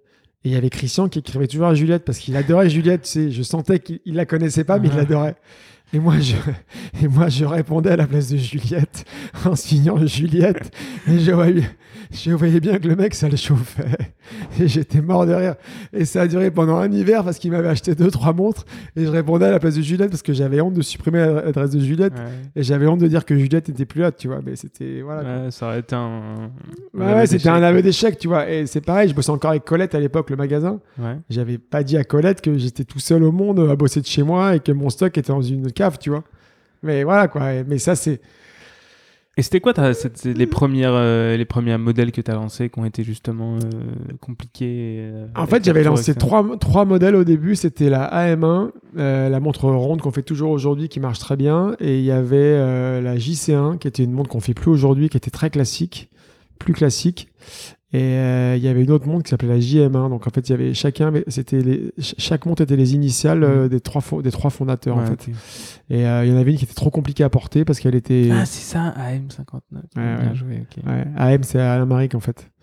Et l'autre, JM, c'est Jérôme Mage, et JC, c'est Joseph Châtel. Voilà. Et donc, mais les montres, elles n'étaient pas si compliquées que ça à faire, hein, tu vois. C'était juste que cet assembleur, cet emboîteur. A foiré complètement. A foiré, en fait, voilà. Alors bon, parce qu'il n'avait jamais fait ce genre de montre avec des. En fait, on avait fait des gros index, tu sais, et des grosses aiguilles. Et lui, il avait toujours fait des montres très simples pour Swiss Army, des choses comme ça. Et du coup, il a pas fait son boulot. Bref. Et donc, comment tu t'en es sorti de ça ? T'as fait un nouveau sourcing ou alors t'es reparti sur des... J'ai fait un nouveau sourcing, mais j'ai perdu ma culotte. Enfin, j'ai perdu une partie de ma culotte, parce que j'en ai encore une, mais tu vois, parce que le Suisse, il m'a pas rendu mon argent que j'avais mis dans les outillages, tu vois. Et mon stock, voilà, quoi. Et j'avais du stock, en fait, moisi, quoi, parce que... Voilà, ouais, c'était récupérable parce que tu... Bah oui, il y avait du stock, il y en avait, je savais que je pouvais les vendre, qu'elles allaient plus ou moins casser. Mais aujourd'hui, 6 ans après, parce que ça date d'il y a 2013, ça, on est en 2020, 7 ans après, Arnaud, j'ai encore des gens qui viennent avec des montres. Et il y en a, ça fait tellement de fois que je les répare, maintenant je leur change, je leur offre une nouvelle montre. Parce que j'en ai marre de les réparer, parce que je sais que je vais les réparer toute ma vie, tu vois. C'était vraiment vérolé, quoi. Bah alors, je vais dire un truc qui est pas très élégant, c'est que j'ai un car... Tu fronces les yeux, je dis qu'est-ce qu'il va dire. Non, à la cave, j'ai un carton avec tout le stock des pièces détachées et j'ai mis Suisse merde dessus parce que c'est les pièces où on a eu que des problèmes. Donc voilà, et c'est des pièces détachées, des fournitures quand on a besoin de trucs, mais j'ai eu que des problèmes. Après, attends, les Suisses font des super belles montres. Non, moi j'ai eu un mauvais karma. J'étais au mauvais endroit, au mauvais moment, et voilà quoi. C'est la vie quoi. Bien sûr. En fait, mais tu sais quoi? C'est ça aussi qui a fait que j'ai arrêté et que je suis reparti dans la nouvelle direction. Mais au niveau des prix, de toute façon, j'étais pas bon. J'étais pas dans la gamme de prix. Ça t'a permis de te rendre compte que t'étais hors sujet en termes de prix. Donc tu dis, en fait, il y a toujours quelqu'un là-haut qui te guide et qui dit, tiens, tu sais quoi mon coco? Non, vraiment, moi je veux insister là-dessus sur le fait de dire que, et c'est surtout salvateur pour les gens qui vont se planter, va y avoir peut-être, je sais pas, en général, 1000, 2000, 3000 personnes qui vont t'écouter, j'espère. C'est cool, super. Et j'espère que dans ces quelques milliers de personnes, il y aura des entrepreneurs. J'espère. Et s'ils se plantent, allez-y les gars, allez-y. Surtout, s'ils se plantent, surtout, voilà, recommencer, n'ayez pas peur. Et justement, c'est ce que moi, perso, je sais aussi des. Toi aussi, toi t'es entrepreneur, c'est pareil. Bien sûr, j'ai eu des problèmes, j'ai des problèmes juridiques, j'ai des problèmes. Voilà, il y a quelqu'un récemment qui m'a. Et c'est pas fini, on en aura d'autres. Ouais. Et en fait, et à chaque fois, ma copine est avocate, et à chaque fois que je lui parle d'un truc, moi, franchement, à chaque fois qu'il se passe un truc, ça me met à terre, vraiment. Ah, comme moi. Et tout le temps, ça me mine le moral. Moi, je suis quelqu'un de. Parce que tu bosses tout seul aussi, donc. Oui, en plus, tu bosses exactement. Moi, au début, quand j'étais tout seul, c'est pareil. Maintenant, je partage un peu mon stress. Exactement. Mais quand t'es tout seul comme toi, ouais, tu le prends personnellement. C'est un coup au ventre. Exactement. Et elle me dit, oui, mais c'est normal, c'est le business. Elle travaille dans le droit des affaires, donc elle envoie des trucs, mais alors en plus c'est sur des montants qui sont bien plus élevés. Et elle voit des histoires à plusieurs dizaines de millions d'euros, des gens qui s'écharpent, etc. Elle me dit, mais enfin, en fait, que tu sois dans un tout petit business tout seul comme toi, ou que tu sois tout en haut, que tu sois au milieu, ou que tu sois, enfin bref, il y en aura toujours. Et il y a que les gens qui ne font rien.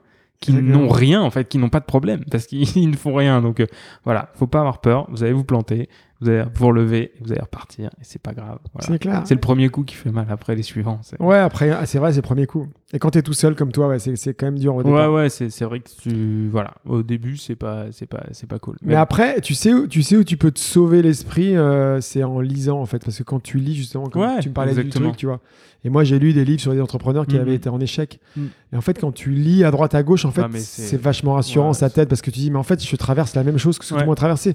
Tu vois, moi, il y a un livre qui a été ma Bible pendant longtemps, c'est le livre d'Yvon Chouinard, Entrepreneur malgré moi, où il te raconte qu'à un moment, il avait emprunté de l'argent à des mafieux de San Francisco à 21% d'intérêt. Et qu'il a emprunté pendant 6 mois pour se sauver, parce qu'autrement, il allait faire faillite, tu vois. Ouais. Enfin, lui, tu vois, enfin, on en est tous passés par là, quoi. Ouais. Et il y a un moment, tu dis, bon, ok, alors peut-être que je m'en ressortirai, peut-être que j'en sortirai pas, mais en tout cas, je vis finalement. Voilà, quoi. Puis après, t'es plus fort. Après, t'es plus fort parce que tu fais ces erreurs-là, puis après, tu les fais plus, quoi. L'expérience, ce qui est bien, c'est que tu fais une fois l'erreur et après tu feras une autre erreur, tu feras une meilleure erreur, voilà. Mais voilà, tu la fais plus, quoi. Puis à la fin, tu deviendras meilleur. Mais donc tu fais cette erreur de choisir cet emboîteur suisse, tu te plantes, tu repars, t'en retrouves un autre, tu retrouves un autre atelier, ça se passe où ?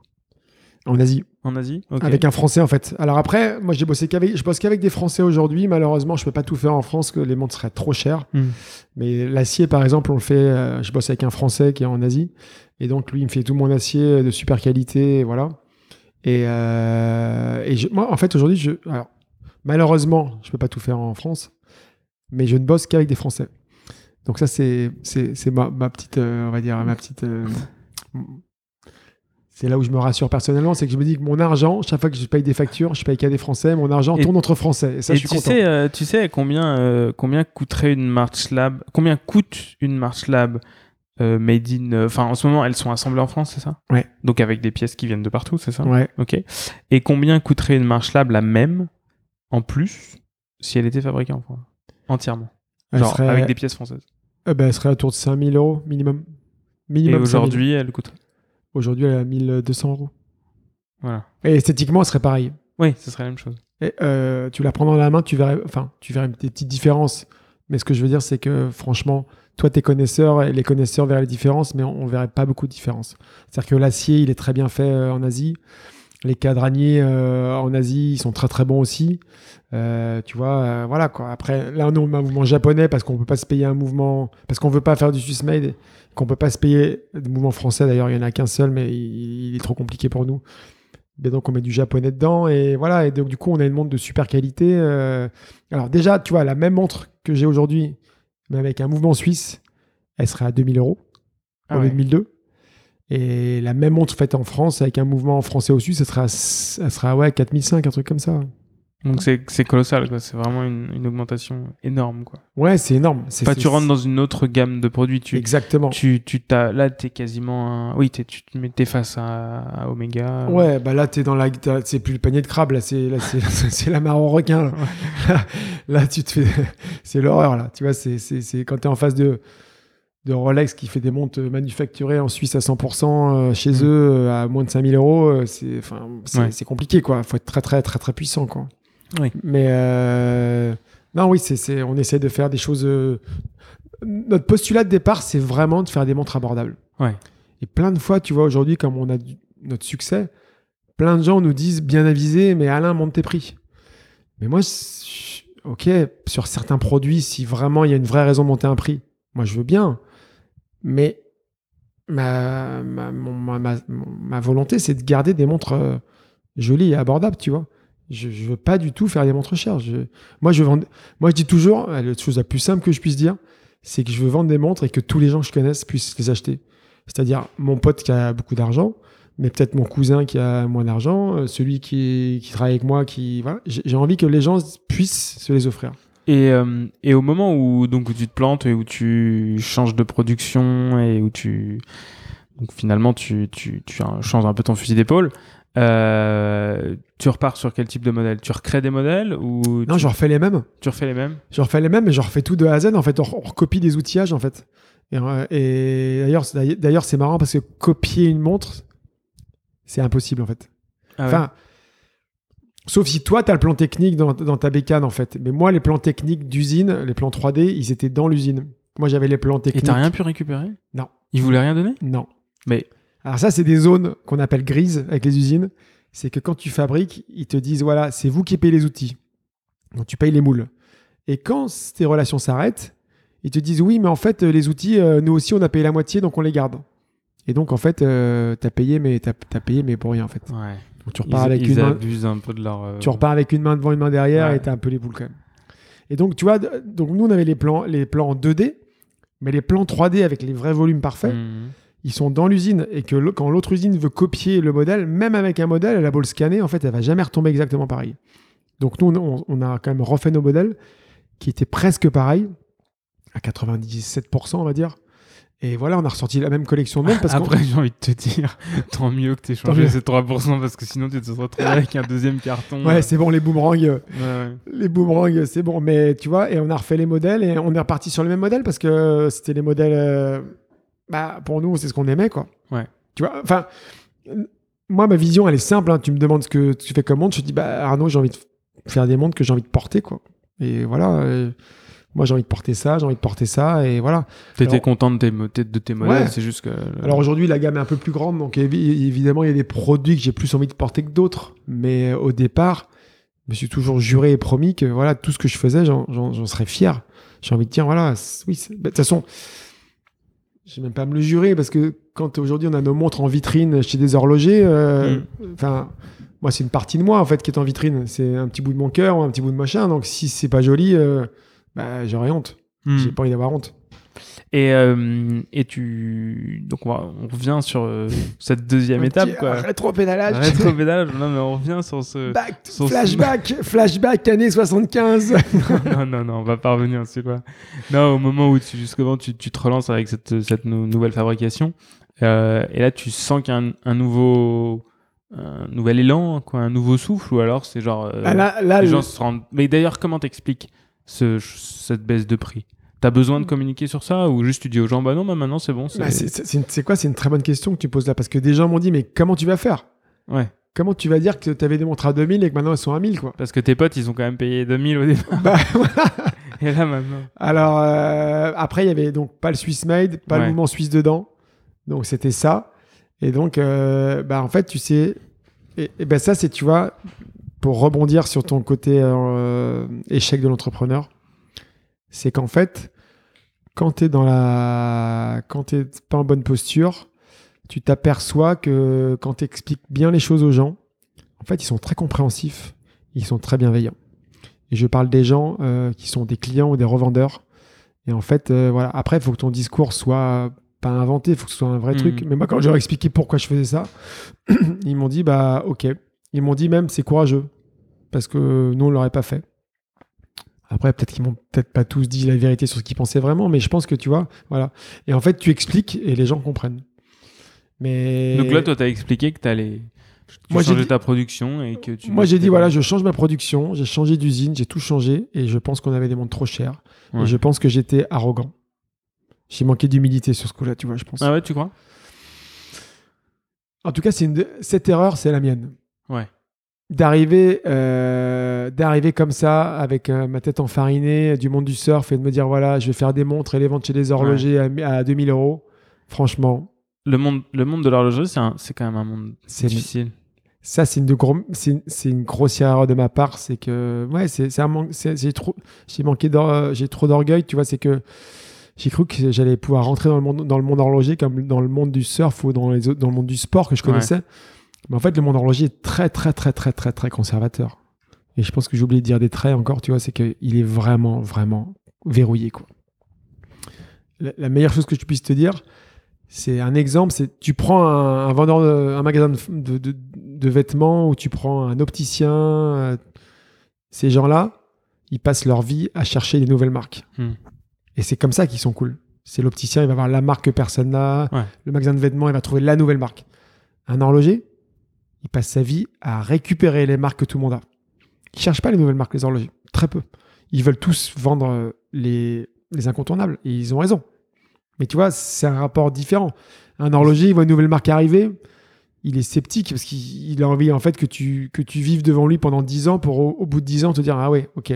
Ça y est, maintenant, t'as fait tes preuves et tout ça. Donc, les horlogers, c'est très conservateur, en fait. C'est pas du tout... C'est pas des éclaireurs, c'est des suiveurs. Et donc, la nouveauté, en fait... bah non, la nouveauté, ça les intéresse pas. Eux, ils veulent le passé. Ils veulent acheter du Jaeger qui a 150 ans. Ils veulent acheter du Rolex qui en a 130. Ils veulent acheter des choses qui ont de l'histoire. Et comment t'expliques... Enfin, t'as une explication à ça ou... Est-ce que ça vient de la nature du produit qui reste un investissement pour le client, et le client veut être sûr que les 1000, 2000, 3000 € qu'il va mettre dans une montre, ou même plus, ont justement une justification, ont un nom, une image. Ouais, je pense que c'est ça. Je dis toujours que les hommes ont un rapport, les hommes, pas les femmes, les hommes ont un rapport très intellectuel avec leur montre. Les femmes, c'est affectif. Une femme, elle voit une belle montre, elle craque, elle l'achète. Après, il faut qu'elle aime la marque aussi, tu vois. Mais c'est instinctif, affectif, impulsif. Un homme, il va se tordre les neurones dans tous les sens pour comparer par rapport à celle qu'il a là ou ce qu'il connaît, ou voilà. Il a envie de comprendre, il a envie de savoir, il a envie d'explication et il a envie de te rassurer. Et alors, c'est lié à ce métier de l'horlogerie qui est un métier séculaire, de mécanique, du micro-mécanique, et qui fait que voilà. Et ils ont besoin de te rassurer, les hommes. Et en fait, ils mettent du temps à venir aux nouvelles marques, en fait. Nous, tu vois, aujourd'hui, on a maintenant plein d'hommes qui ont des très, très belles montres au poignet et qui portent nos montres. Mais ça a mis du temps, en fait. Au début, on avait plus des jeunes, on avait plus des gens qui étaient un peu des éclaireurs, tu vois. Nous, notre clientèle, au début, c'était plus des artistes, des graphistes, des architectes, des gens qui avaient le sens du design prononcé, qui comprenaient ce qu'on voulait faire. Mais là, les gens moins éduqués à l'esthétisme, ils ont mis plus de temps à venir à nous. Maintenant qu'on est connus, par exemple, en France, ils sont rassurés. Et ils viennent à nous, ils portent nos montres parce qu'ils ont vu qu'on était fiable, de qualité, qu'on avait comme une vision claire, qu'on avait des produits, des bons produits, un bon rapport qualité-prix, tu vois. Ils ont vu que ça, c'était quelque chose de solide, mais parce qu'il y a eu des années, tu vois. Et en fait, c'est là où je dis que j'étais un peu neuneux, un peu naïf au départ, c'est que j'ai cru qu'on pouvait arriver et s'imposer comme ça. Non, l'horlogerie, c'est du temps, quoi. J'ai envie de te dire. Moi, je travaille pas pour moi, je travaille pour ma fille ou ma petite fille, en fait, ou mes petites filles.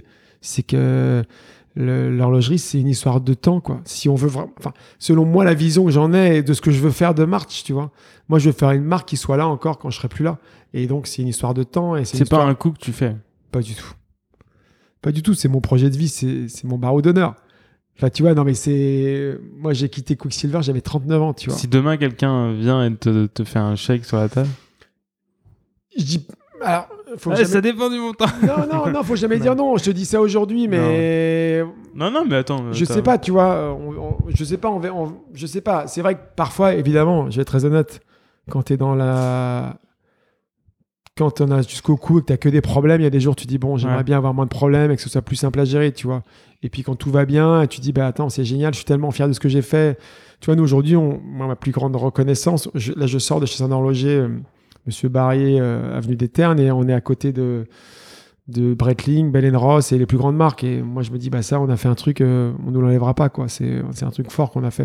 Et ça, j'en suis très fier. J'ai envie que ça continue, tu vois.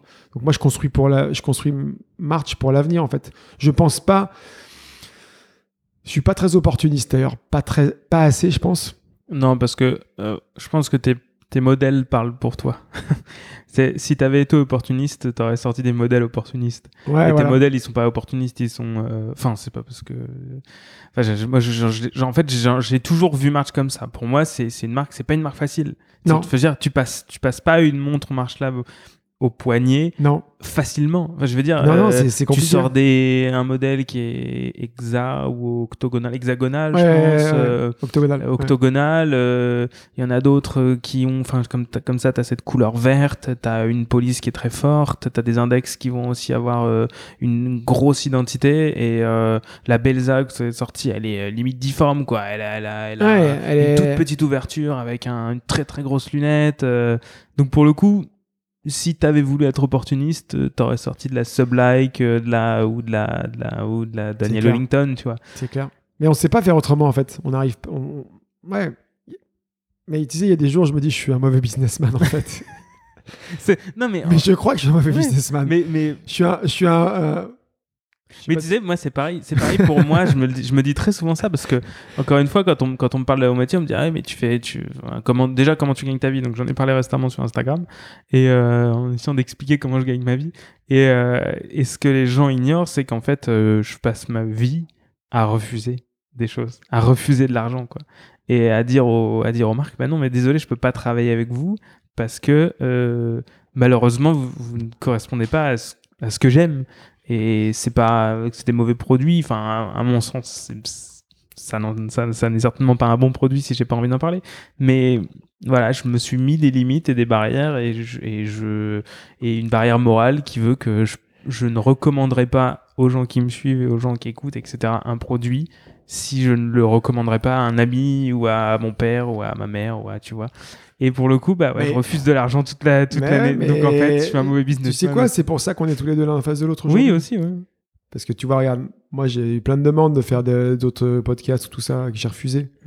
J'en ai fait un avec Gabriel un jour parce que j'adore Gabriel, les rabilleurs, et que j'adore son équipe et tout ce qu'ils font. Le travail est super. Et il se trouve qu'en écoutant le podcast du rabilleur, après, je t'ai entendu toi. Et quand je t'ai entendu, parce que je te connaissais, on s'entendait bien, mais je te connaissais pas beaucoup parce qu'on se croisait pas souvent. Ouais. Et j'ai écouté, j'ai fermé le podcast, j'étais sur la route de Bretagne et je me suis dit, ah, tu vois, c'est super. Et donc, du coup, tu m'as demandé l'autre jour et je t'ai dit oui parce que je me suis dit, on a des choses à se dire tous les deux. Mais grave. Mais il y a d'autres gens à qui j'ai rien à dire. Enfin, il y a d'autres gens à qui j'ai rien à dire ou j'ai pas envie de dire forcément, tu vois. Avec toi, j'ai envie de... Enfin, on a envie de parler, quoi. Parce qu'on n'est pas... On n'est pas loin. Exactement. Et c'est intéressant ça. Et donc, comme tu dis, t'es mauvais businessman, mais finalement, t'es vachement engagé dans tes modèles, quoi. Enfin, je veux dire, ils sont... Ouais, je suis à fond dans mes... Et donc, pour le coup, c'est dur pour March, pour le coup, de rentrer comme ça dans ce milieu traditionnel de l'horlogerie qui est quand même voilà, très classique. Ouais, c'est très dur.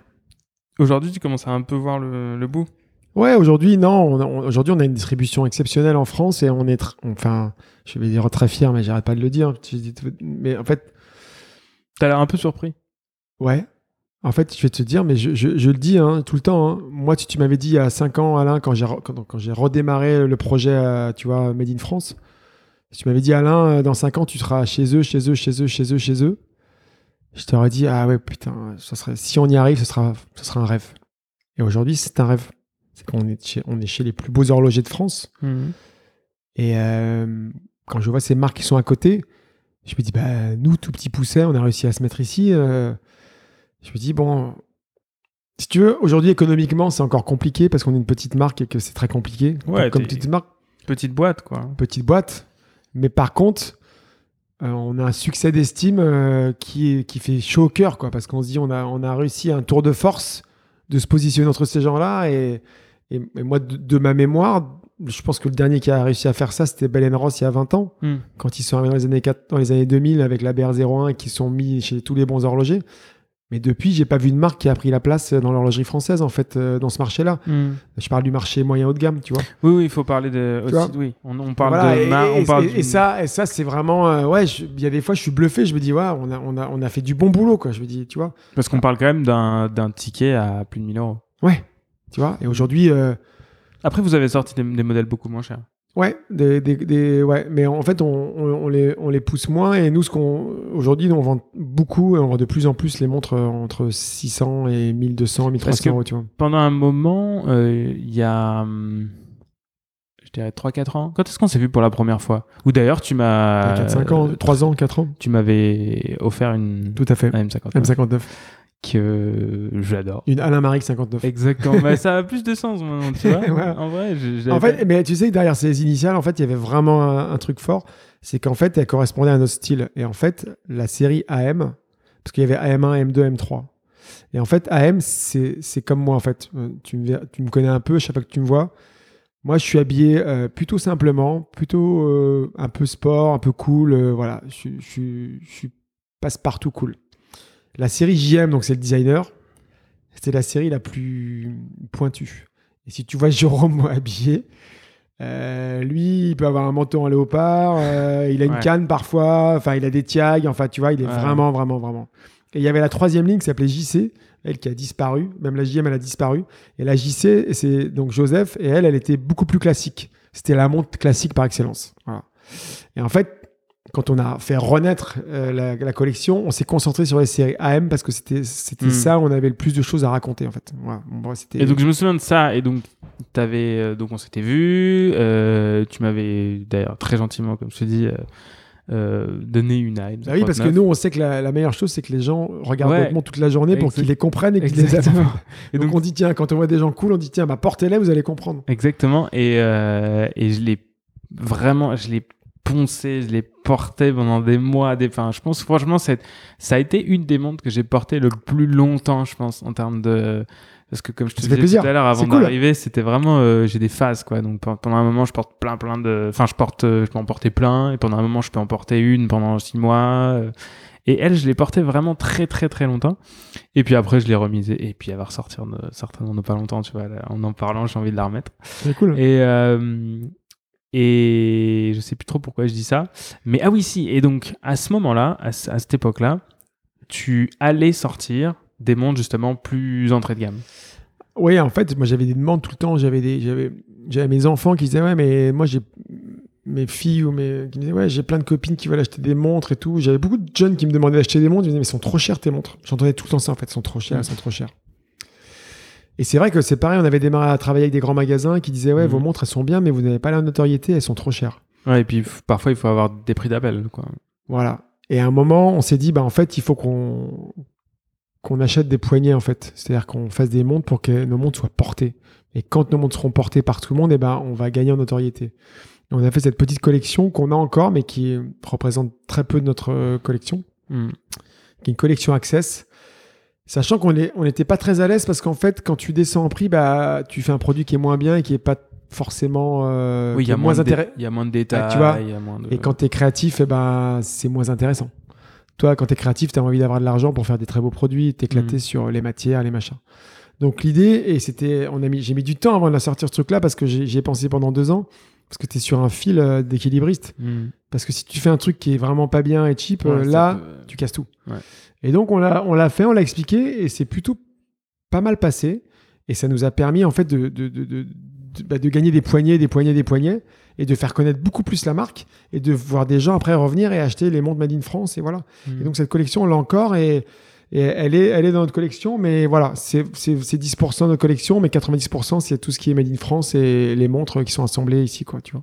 Ouais. Et comment tu te penses, comment tu te positionnes justement par rapport au Made in France? Parce que finalement, comme tu dis, je vais être très caché avec toi, hein, on va rien se cacher, mais c'est du assemblé en France. C'est assemblé en France, exactement. Après, les bracelets, on les fait en France. Ok. Et c'est non négligeable parce que les bracelets, c'est quand même une grosse partie du prix aussi, parce qu'on fait des beaux bracelets en cuir.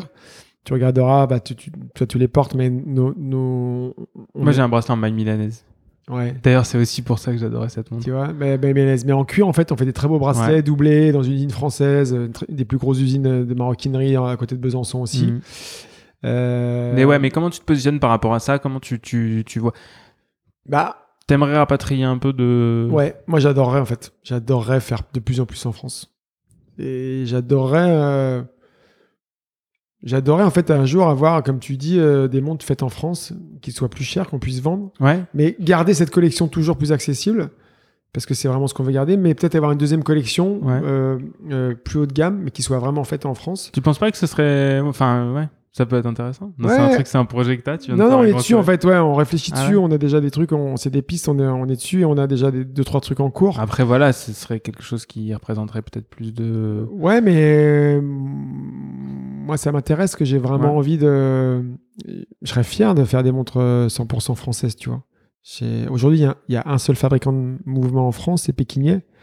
Donc, on est en discussion avec eux aussi, tu vois, pour voir comment utiliser leur mouvement ou pas. Mais c'est des gens très bien. Et il y a des choses à faire, donc voilà. Après, il faudrait voir comment réintégrer l'acier, ça, on peut le faire. Voilà. Après, tu sais aussi, il faut qu'au moment, on sente qu'on ait un client en face pour acheter la montre, quoi. Ouais. C'est-à-dire, si c'est pour faire un projet, s'éclater, avoir des montres qui soient ce qu'on appelle des rossignols, c'est-à-dire qui restent accrochés dans les vitrines et ne bougent pas des vitrines, ça sert à rien, quoi. Des rossignols, c'était un terme qu'on avait, tu vois. Donc, non, ouais. Mais moi, j'adorerais, en fait. J'adorerais monter, pas monter les prix, mais avoir une collection vraiment française 100%, mais ça me ferait plaisir, très plaisir. Tu vois, bon, en tout cas, t'es dessus. Quoi? En tout cas, t'es dessus. On est dessus. Ouais.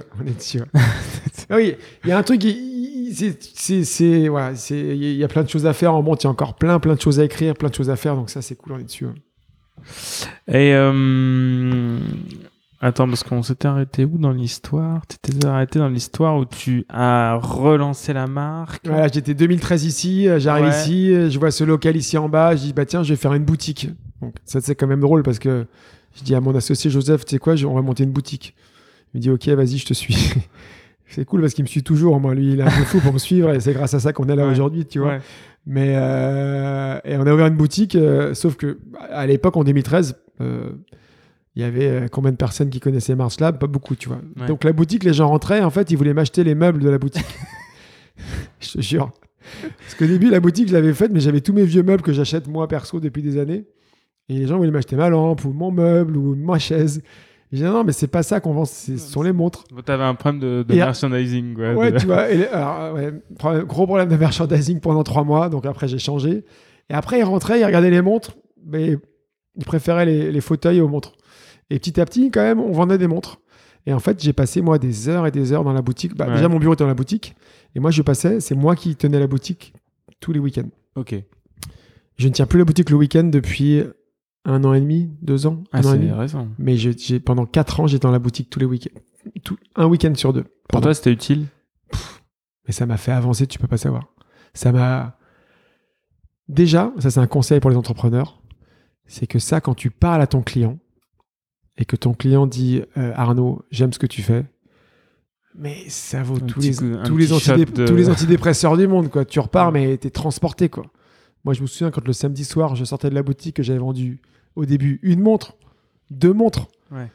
Mais je volais au-dessus de Paris, quoi. Tu m'aurais vu passer toute la Tour Eiffel, j'étais déjà en mode avion, quoi. Waouh, les gars, tu vois, non, mais ça justifie toutes les galères et le temps que tu passes à gérer des problèmes, quoi. Et là, tu t'éclates. Donc ça, c'était bien, tu vois. Et après, de parler aux clients, bah, tu progresses dans ton produit, mais énormément. Parce qu'ils te disent ce qui va pas. Alors, t'en écoutes 1, 2, 3, 4, 5. Et au bout de 5, tu dis, tiens, ça fait 3 fois qu'on me dit la même chose. Ouais. Ça fait 2 fois qu'il me dit ça. Tiens, lui, il m'a dit ça, c'est pas bête. Et après, voilà, quoi. Et en fait, de passer le week-end ici, je travaillais le dimanche aussi. Parfois, le dimanche, il y avait très peu de monde. Mais du coup, en même temps, t'es dans la boutique. Alors, moi, je refaisais mes vitrines, je refaisais tout, puis je parlais aux gens. Puis après, il y avait pendant 2 heures, personne qui rentrait. Et là, je passais 2 heures à refaire des trucs et je bossais beaucoup, beaucoup. En fait, le week-end, j'étais hyper productif dans la vente quand il y avait du monde. Mais après, moi, productif dans ma création, dans mes projets. Et c'était super. Et je me suis éclaté à tenir la boutique. Et maintenant, je descends en boutique avec plaisir. Moi, j'adore ça, en fait. J'adore être en boutique, parler aux clients parce que c'est des gens qui t'envoient de l'amour, en fait. Parce qu'ils disent, bah, moi, les gens me disent, bah, j'adore vos produits, je vais m'en acheter un. Et je dis, bah, alléluia, quoi, merci. Merci, quoi. Tu vois. Donc, toute cette boutique, et donc là, voilà, quand même, je pense, une petite, petit moment de démarrage. Petit moment de démarrage, un peu long. Ça, au début, ça, bah, tu vends une montre, 0, 2, 1, 3, 4. Puis petit à petit, ça monte. Et comment tu te développes ? Comment tu trouves justement ces nouveaux clients, enfin, quels ont été tes principaux axes de développement et les principales choses que tu as mis en œuvre pour trouver des nouveaux clients? Il y a un truc, c'est qu'une boutique, ça te coûte, je sais pas moi, ça te coûte un fonds de commerce par exemple, tu vois, mais toute l'année, tous les jours, tu as des gens qui passent devant en fait. Ouais. C'est comme un panneau publicitaire. C'est une pub ambulante, en fait, une boutique. Si tu veux faire une campagne de communication aujourd'hui dans un grand magazine français, c'est un minimum de 10 000 euros la page. Donc, c'est un budget de 100 000 euros annuel pour être dans un magazine, une page, tous les mois. Et tu ne sais pas qui tu touches. Quand tu as une boutique, ça te coûte là où tu l'achètes. Mais après, en fait, non seulement les gens la voient, ils comprennent, mais en plus t'as des gens qui rentrent et parfois qui achètent des montres. Et surtout aussi, une boutique, c'est bien parce que t'as les gens de la presse qui entendent parler de toi, qui viennent voir qui tu es, parce que internet c'est bien, mais en fait les gens ils veulent toucher, tu vois, il faut la sensation haptique, faut toucher les produits, il faut voir qui ils sont, comprendre l'univers. Et après, c'est bien aussi pour les acheteurs des grands magasins qui viennent. Et voilà, et petit à petit, en fait, c'est une boule de neige. Tu sais, ça a démarré, c'était une petite boule. Et la boule grandit. Et les gens venaient ici, ils disaient, bah oui, mais c'est bien. En fait, il y a un vrai truc différent. Ça ressemble pas à un magasin de montres. C'est un mix entre les deux. Le style est différent. C'est atypique. C'est engagé. C'est disruptif. C'est pas comme tous les autres. C'est pas une plongeuse. Enfin, c'est pas des plongeuses classiques. C'est des styles différents, tu vois.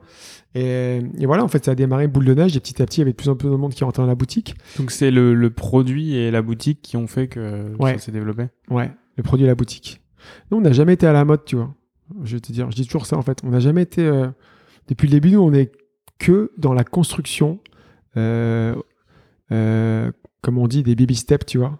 C'est des petits pas de bébé. Et on grandit, doucement mais sûrement. Bon, on n'a jamais eu un coup de pied au cul avec un moment, un espèce d'emballement comme plein de marcons. Donc, on n'a jamais eu voilà, de lumière incroyable. Non, on a une notoriété qui grandit, mais doucement, mais sûrement. Et on a des chiffres d'affaires qui grandissent, mais doucement, mais sûrement. On a un réseau qui grandit doucement, mais sûrement. Et on construit doucement, mais sûrement. Donc, qu'est-ce que tu as retenu de Quiksilver qui te sert aujourd'hui?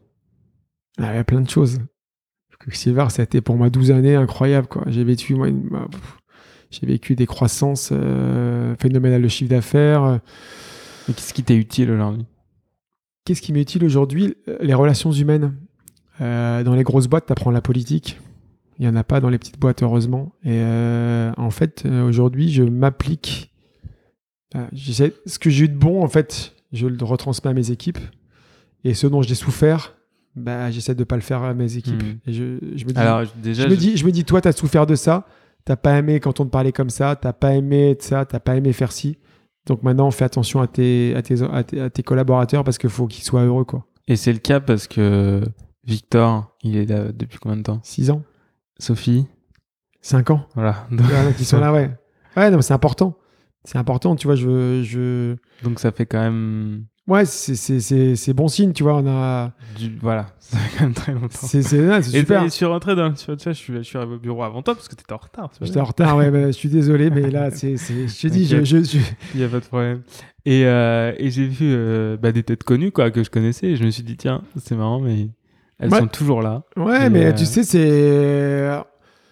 Moi, je leur ai dit depuis le début, hein, ce qu'on vit en ce moment, c'est ce qu'il y a de mieux, c'est les premières années, c'est l'aventure, tu vois. C'est quand on construit, en fait. C'est comme toi, c'est quand on est dans la galère, quand ça marche, on a des victoires, on saute au plafond, et on a des échecs, on a mal au ventre, on a envie de vomir.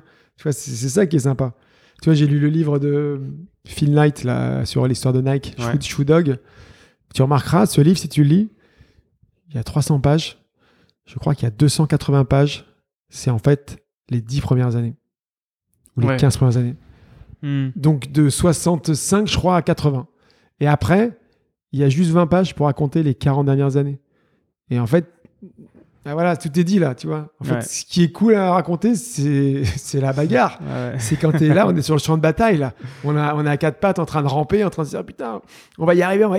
Tu vois, c'est là. Ouais. Après, je pense que quand on sera grand, et si on est grand un jour et qu'on est peut-être plus riche qu'aujourd'hui, bah peut-être qu'il y aura moins cette passion qu'il y avait au début et qui fait que voilà, l'histoire est super belle, quoi. Ça sera différent, ça sera d'autres plaisirs, mais voilà. Et moi, chez Quick, j'ai connu ça, j'ai connu la montée, et j'ai connu la stagnation et la descente. Je suis parti juste avant la descente, mais chez Quick, on a vécu ces belles années où ça a été euphorique, quoi. Mais c'était très enrichissant, très très enrichissant. Donc il te reste encore plein de choses. Ah, plein de choses. Ouais, Moi, j'ai eu la chance, c'est que Quiksilver, c'était comme ma famille, tu vois. C'est vraiment, il y avait cet esprit corporatiste, mais famille. Donc, on surfait, on mangeait, on sortait ensemble le soir, on voyageait ensemble. C'était vraiment, même trop, tu vois, parfois, c'était trop consanguin.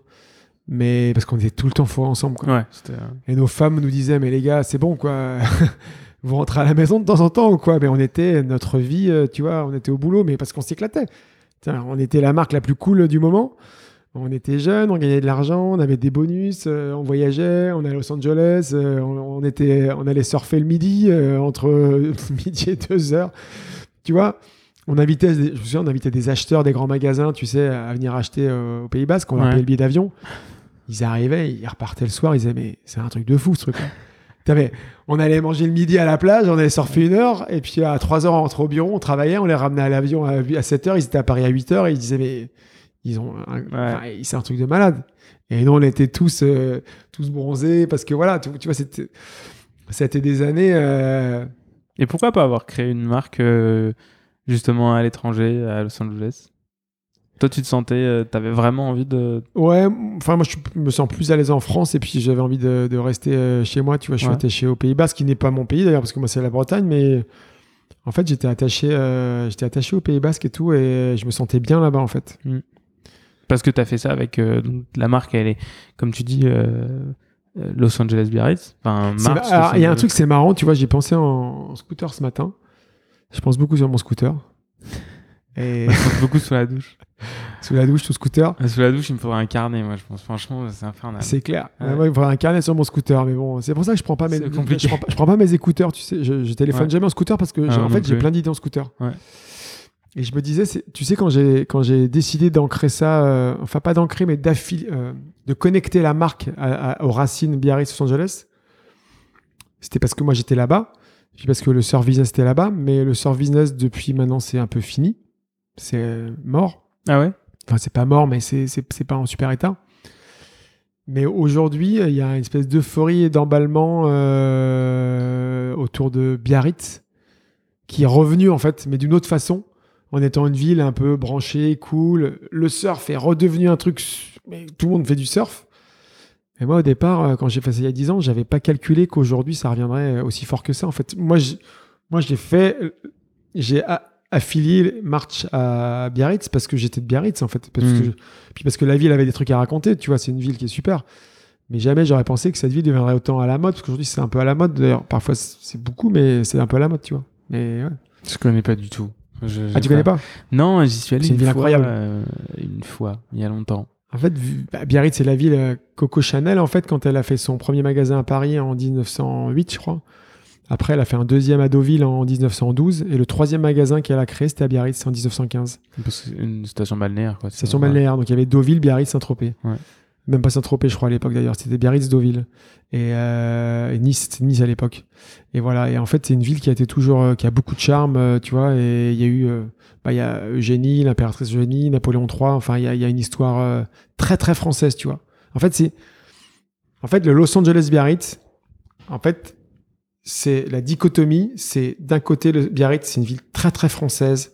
Il y a beaucoup d'art déco. Il y a beaucoup aussi de Napoléon III, de style et tout ça, tu vois. Et donc c'est très très classique français, tu vois. Ouais. Et Los Angeles, c'est le côté très moderne, cool, skateboard dans les rues, les grandes rues, le soleil, on chill dans la rue, on se balade en bagnole, voilà. Et en fait,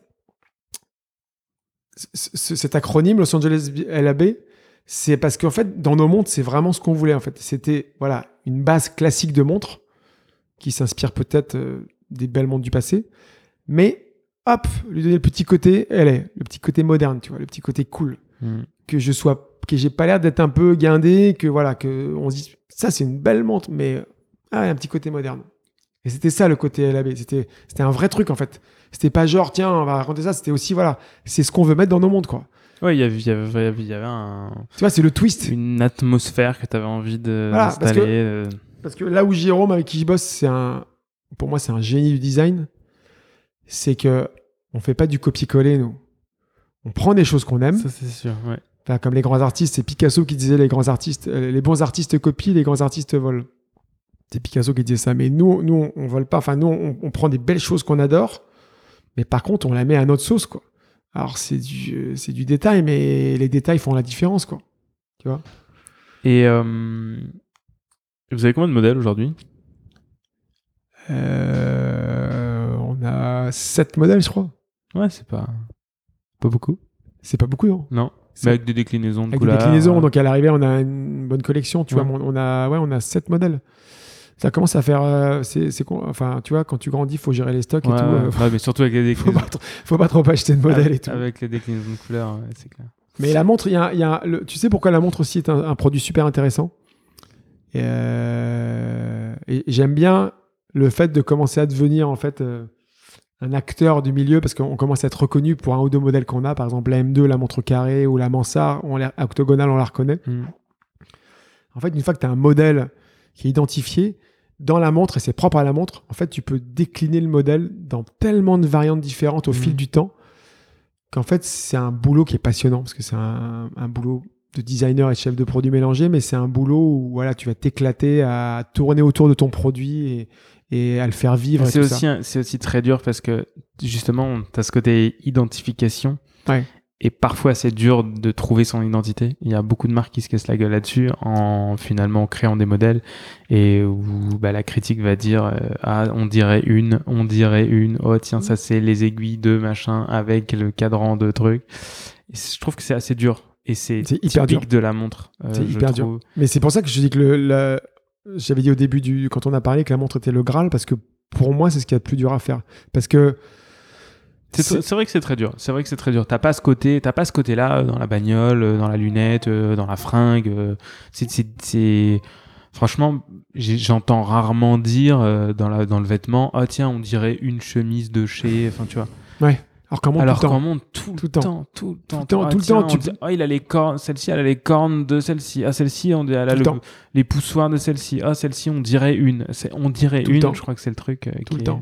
En fait, dans la mode, faut c'est l'équilibre entre le trop et le pas assez.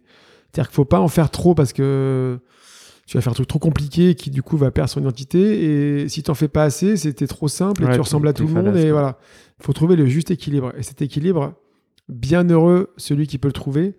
Nous, je pense qu'on l'a trouvé, mais je dis ça en toute humilité, c'est surtout Jérôme avec qui je travaillais, on a trouvé ça ensemble, parce que lui, il a vraiment cette vision du design. Et tu vois, moi, aujourd'hui, quand je regarde les marques, j'ai une bonne expérience maintenant, parce que ça sert à l'expérience des vieux, tu vois. C'est que je vois les marques qui ont derrière une vraie vision design, ouais. Des marques qui sont faites avec des chefs de produits simplement derrière. Et tu as des marques, tu vois, qu'en fait, elles sont en train d'avancer à tâtons. Et je dirais qu'il y a l'une n'est pas mieux que l'autre. Parce que parfois, il y a des visions de design qui sont justement des visions trop poussées, trop artistiques. Et il y a certaines visions trop, justement, chefs de produits fades qui vont être justement insipides. C'est justement l'équilibre entre les deux qui crée le succès. Exactement. Exactement. Et quand tu fais des montres, en fait, ce qu'on veut, c'est ce que tout le monde rêve, c'est que moi, si je te vois dans la rue de l'autre côté du trottoir, je dis, ah, ben, il porte une March. Ouais. Et c'est ça le Graal de tout le monde. Et je me souviens, je crois que c'est toi qui m'avais dit ça un jour. Oui. Parce que tu l'as dit, je sais plus, je t'avais dit ça, tu l'as dit dans le podcast. Je l'ai dit dans un podcast. C'est ça. Genre, mais c'est infernal, Rolex, ils sont tellement bons parce qu'à chaque fois, ils ont tout créé. Tout créé. Ouais, c'est vrai que quand tu regardes les livres, et moi je regarde les livres, je potasse les livres de Rolex. Après, c'est un style que j'aime bien, Rolex, que c'est des montres sportives, tu vois. Bah oui, mais quand tu regardes le style de Rolex, tu dis, je fais ça, c'est Rolex, je fais ça, c'est Rolex, tout ça, c'est Rolex. Donc à l'arrivée, tu es toujours assimilé à Rolex. Alors voilà. Ils sont. Mais c'est parce que. Moi, c'est marrant, avant de bosser dans la montre, de la montre suisse, je n'étais pas du tout Rolex. Il y a des marques que je ne comprenais pas trop. Ouais. Et après avoir bossé dans la montre, j'ai commencé à regarder Rolex et j'ai un profond et immense respect pour Rolex. Parce que ils ont une histoire incroyable, parce que la vision de Hans Wilsdorf qui a créé Rolex, elle est incroyable. Ouais, elle était très maligne, hein, c'est pas arrivé par hasard. C'est pas arrivé comme ça, parce que les produits, ils sont, moi ça me colle à ce que j'aime. Ils sont justes. Quoi qu'on dise, on pense à Rolex, mais Rolex, c'est quand même malheureusement, c'est très dur à toucher aujourd'hui parce que il y a beaucoup, c'est très demandé, mais c'est quand même des montres extrêmement qualitatives, qui ne décotent pas et qui justement qui prennent de la valeur. Ouais. Produites à des millions d'exemplaires et surtout qui ne coûtent pas extrêmement cher. Mais non, tu vois, un jour, moi si t'arrives à l'acheter en boutique, quand je suis entré dans l'horlogerie, cette horlogerie d'aujourd'hui où je suis, c'est un jour un journaliste qui m'a dit, mais Alain, j'ai été choqué, hein, j'ai peut-être choqué tout le monde, mais il m'a dit, mais Alain, mais les montres Rolex, c'est le meilleur rapport qualité-prix. Quand il m'a dit ça, je lui ai dit, mais je suis sorti de rendez-vous, je lui ai dit, mais vraiment, ces journalistes, ils sont hors du monde, tu vois. C'est ça. Et bien en fait, avec les années, il avait raison. Mais non, parce que sortir une montre faite en Suisse de A à Z, des vis jusqu'aux spirales, en passant par la boîte, le cadran, faite en Suisse, manufacturée à 4 500 €, en fait... en gagnant extrêmement bien sa vie, parce qu'ils ont quand même... C'est des montres de luxe et ils arrivent à avoir des marges colossales, je pense. C'est vrai que c'est hyper dur à faire. C'est un tour de force. C'est un tour de force. Et tu te dis, mais ils ont un processus industriel qui est en avance de 20 ans sur tout le monde. Et ils arrivent à en vivre. Exactement. Mais voilà, c'est pour Rolex. Et question un peu générique. T'es content de ton parcours aujourd'hui ? Écoute, c'est comme toi, j'imagine, il y a des jours je me dis oui, des jours non. Si je suis content. Je suis content, tu sais quoi ? En fait, j'ai eu de la chance, je pense. J'ai eu pas mal de chance parce que j'ai fait des choses que j'aimais. Et ça, pour moi, c'est... Ah, c'est pas de la chance. Si, parce que j'étais au bon... c'est un mélange de plein de choses, mais j'étais au bon endroit au bon moment et j'ai des opportunités que j'ai saisies, certes. De hasard, on va dire. T'as su saisir. Mais tu vois, et... J'aime pas la chance, en fait. Mais... Enfin, en tout cas, moi, je me sens chanceux, tu vois. Par exemple, quand je te parlais de Robby Naish tout à l'heure au début, après, en fait, quand j'ai bossé pour Quick, je me suis occupé de lui. Je lui ai envoyé ses combinaisons, tu vois. Donc, en fait, c'est comme si toi, t'es une idole et que demain, t'es avec lui à manger avec ton idole, quoi. Bon, après, j'étais avec Ellis Letter. c'est moi qui lui faisais ses combinaisons pour Ellis Letter. C'était mes idoles. Colossal, ouais. Tu vois, c'est des trucs... et je me dis, non, mais ça, j'ai eu de la chance. Après, aujourd'hui, je fais une marque qui commence à marcher, être implantée parmi les plus belles marques du monde. Et je me dis, mais j'ai de la chance que c'est... Je suis content parce que je fais les choses qui me plaisent. Et j'ai eu cet ami qui m'a permis de faire ça. J'ai une chance énorme. Parce que voilà, parce qu'aussi, à un moment où j'étais à terre, il m'a aidé. Il a pu m'aider à passer le cap parce qu'autrement, financièrement, je ne serais jamais passé. Donc, tu vois, heureusement. Mmh. Donc, c'est une chance énorme. Et donc aujourd'hui, mon parcours, c'est pas fini encore, mais tu vois, oui. J'ai pris du plaisir et tout ce que j'ai fait, en tout cas, c'est des belles anecdotes. En fait, c'est des bons moments, en fait. Et dernière question pour terminer. Ah, attention, faut pas la louper, celle-là. Faut que j'assure. Tu l'as préparée ou pas? Même pas. Tu la connais pas? Non. Ah non, mais si, je l'ai entendu en plus. Qui t'aimerais entendre à ta place? Si, évidemment, qui t'aimerais entendre. C'est une bonne question, mais je l'ai pas préparée. Bah, c'est pas grave.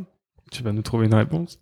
Et français, francophone et vivant. Francophone et vivant. Qui j'aimerais entendre francophone et vivant,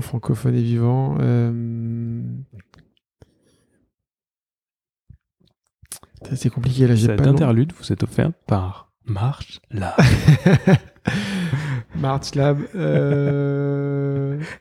T'as le droit ou des entrepreneurs autour de toi, tu vois. Des entrepreneurs. En fait, il y a plein de gens, mais il y a déjà pas mal de gens qui ont fait des trucs, tu vois, que j'aime bien, en fait. Tu vois. C'est pas grave, hein, qu'on fait des trucs comme ça. Qui ont déjà fait des podcasts qu'on a entendus à droite à gauche, tu vois. On s'en fiche.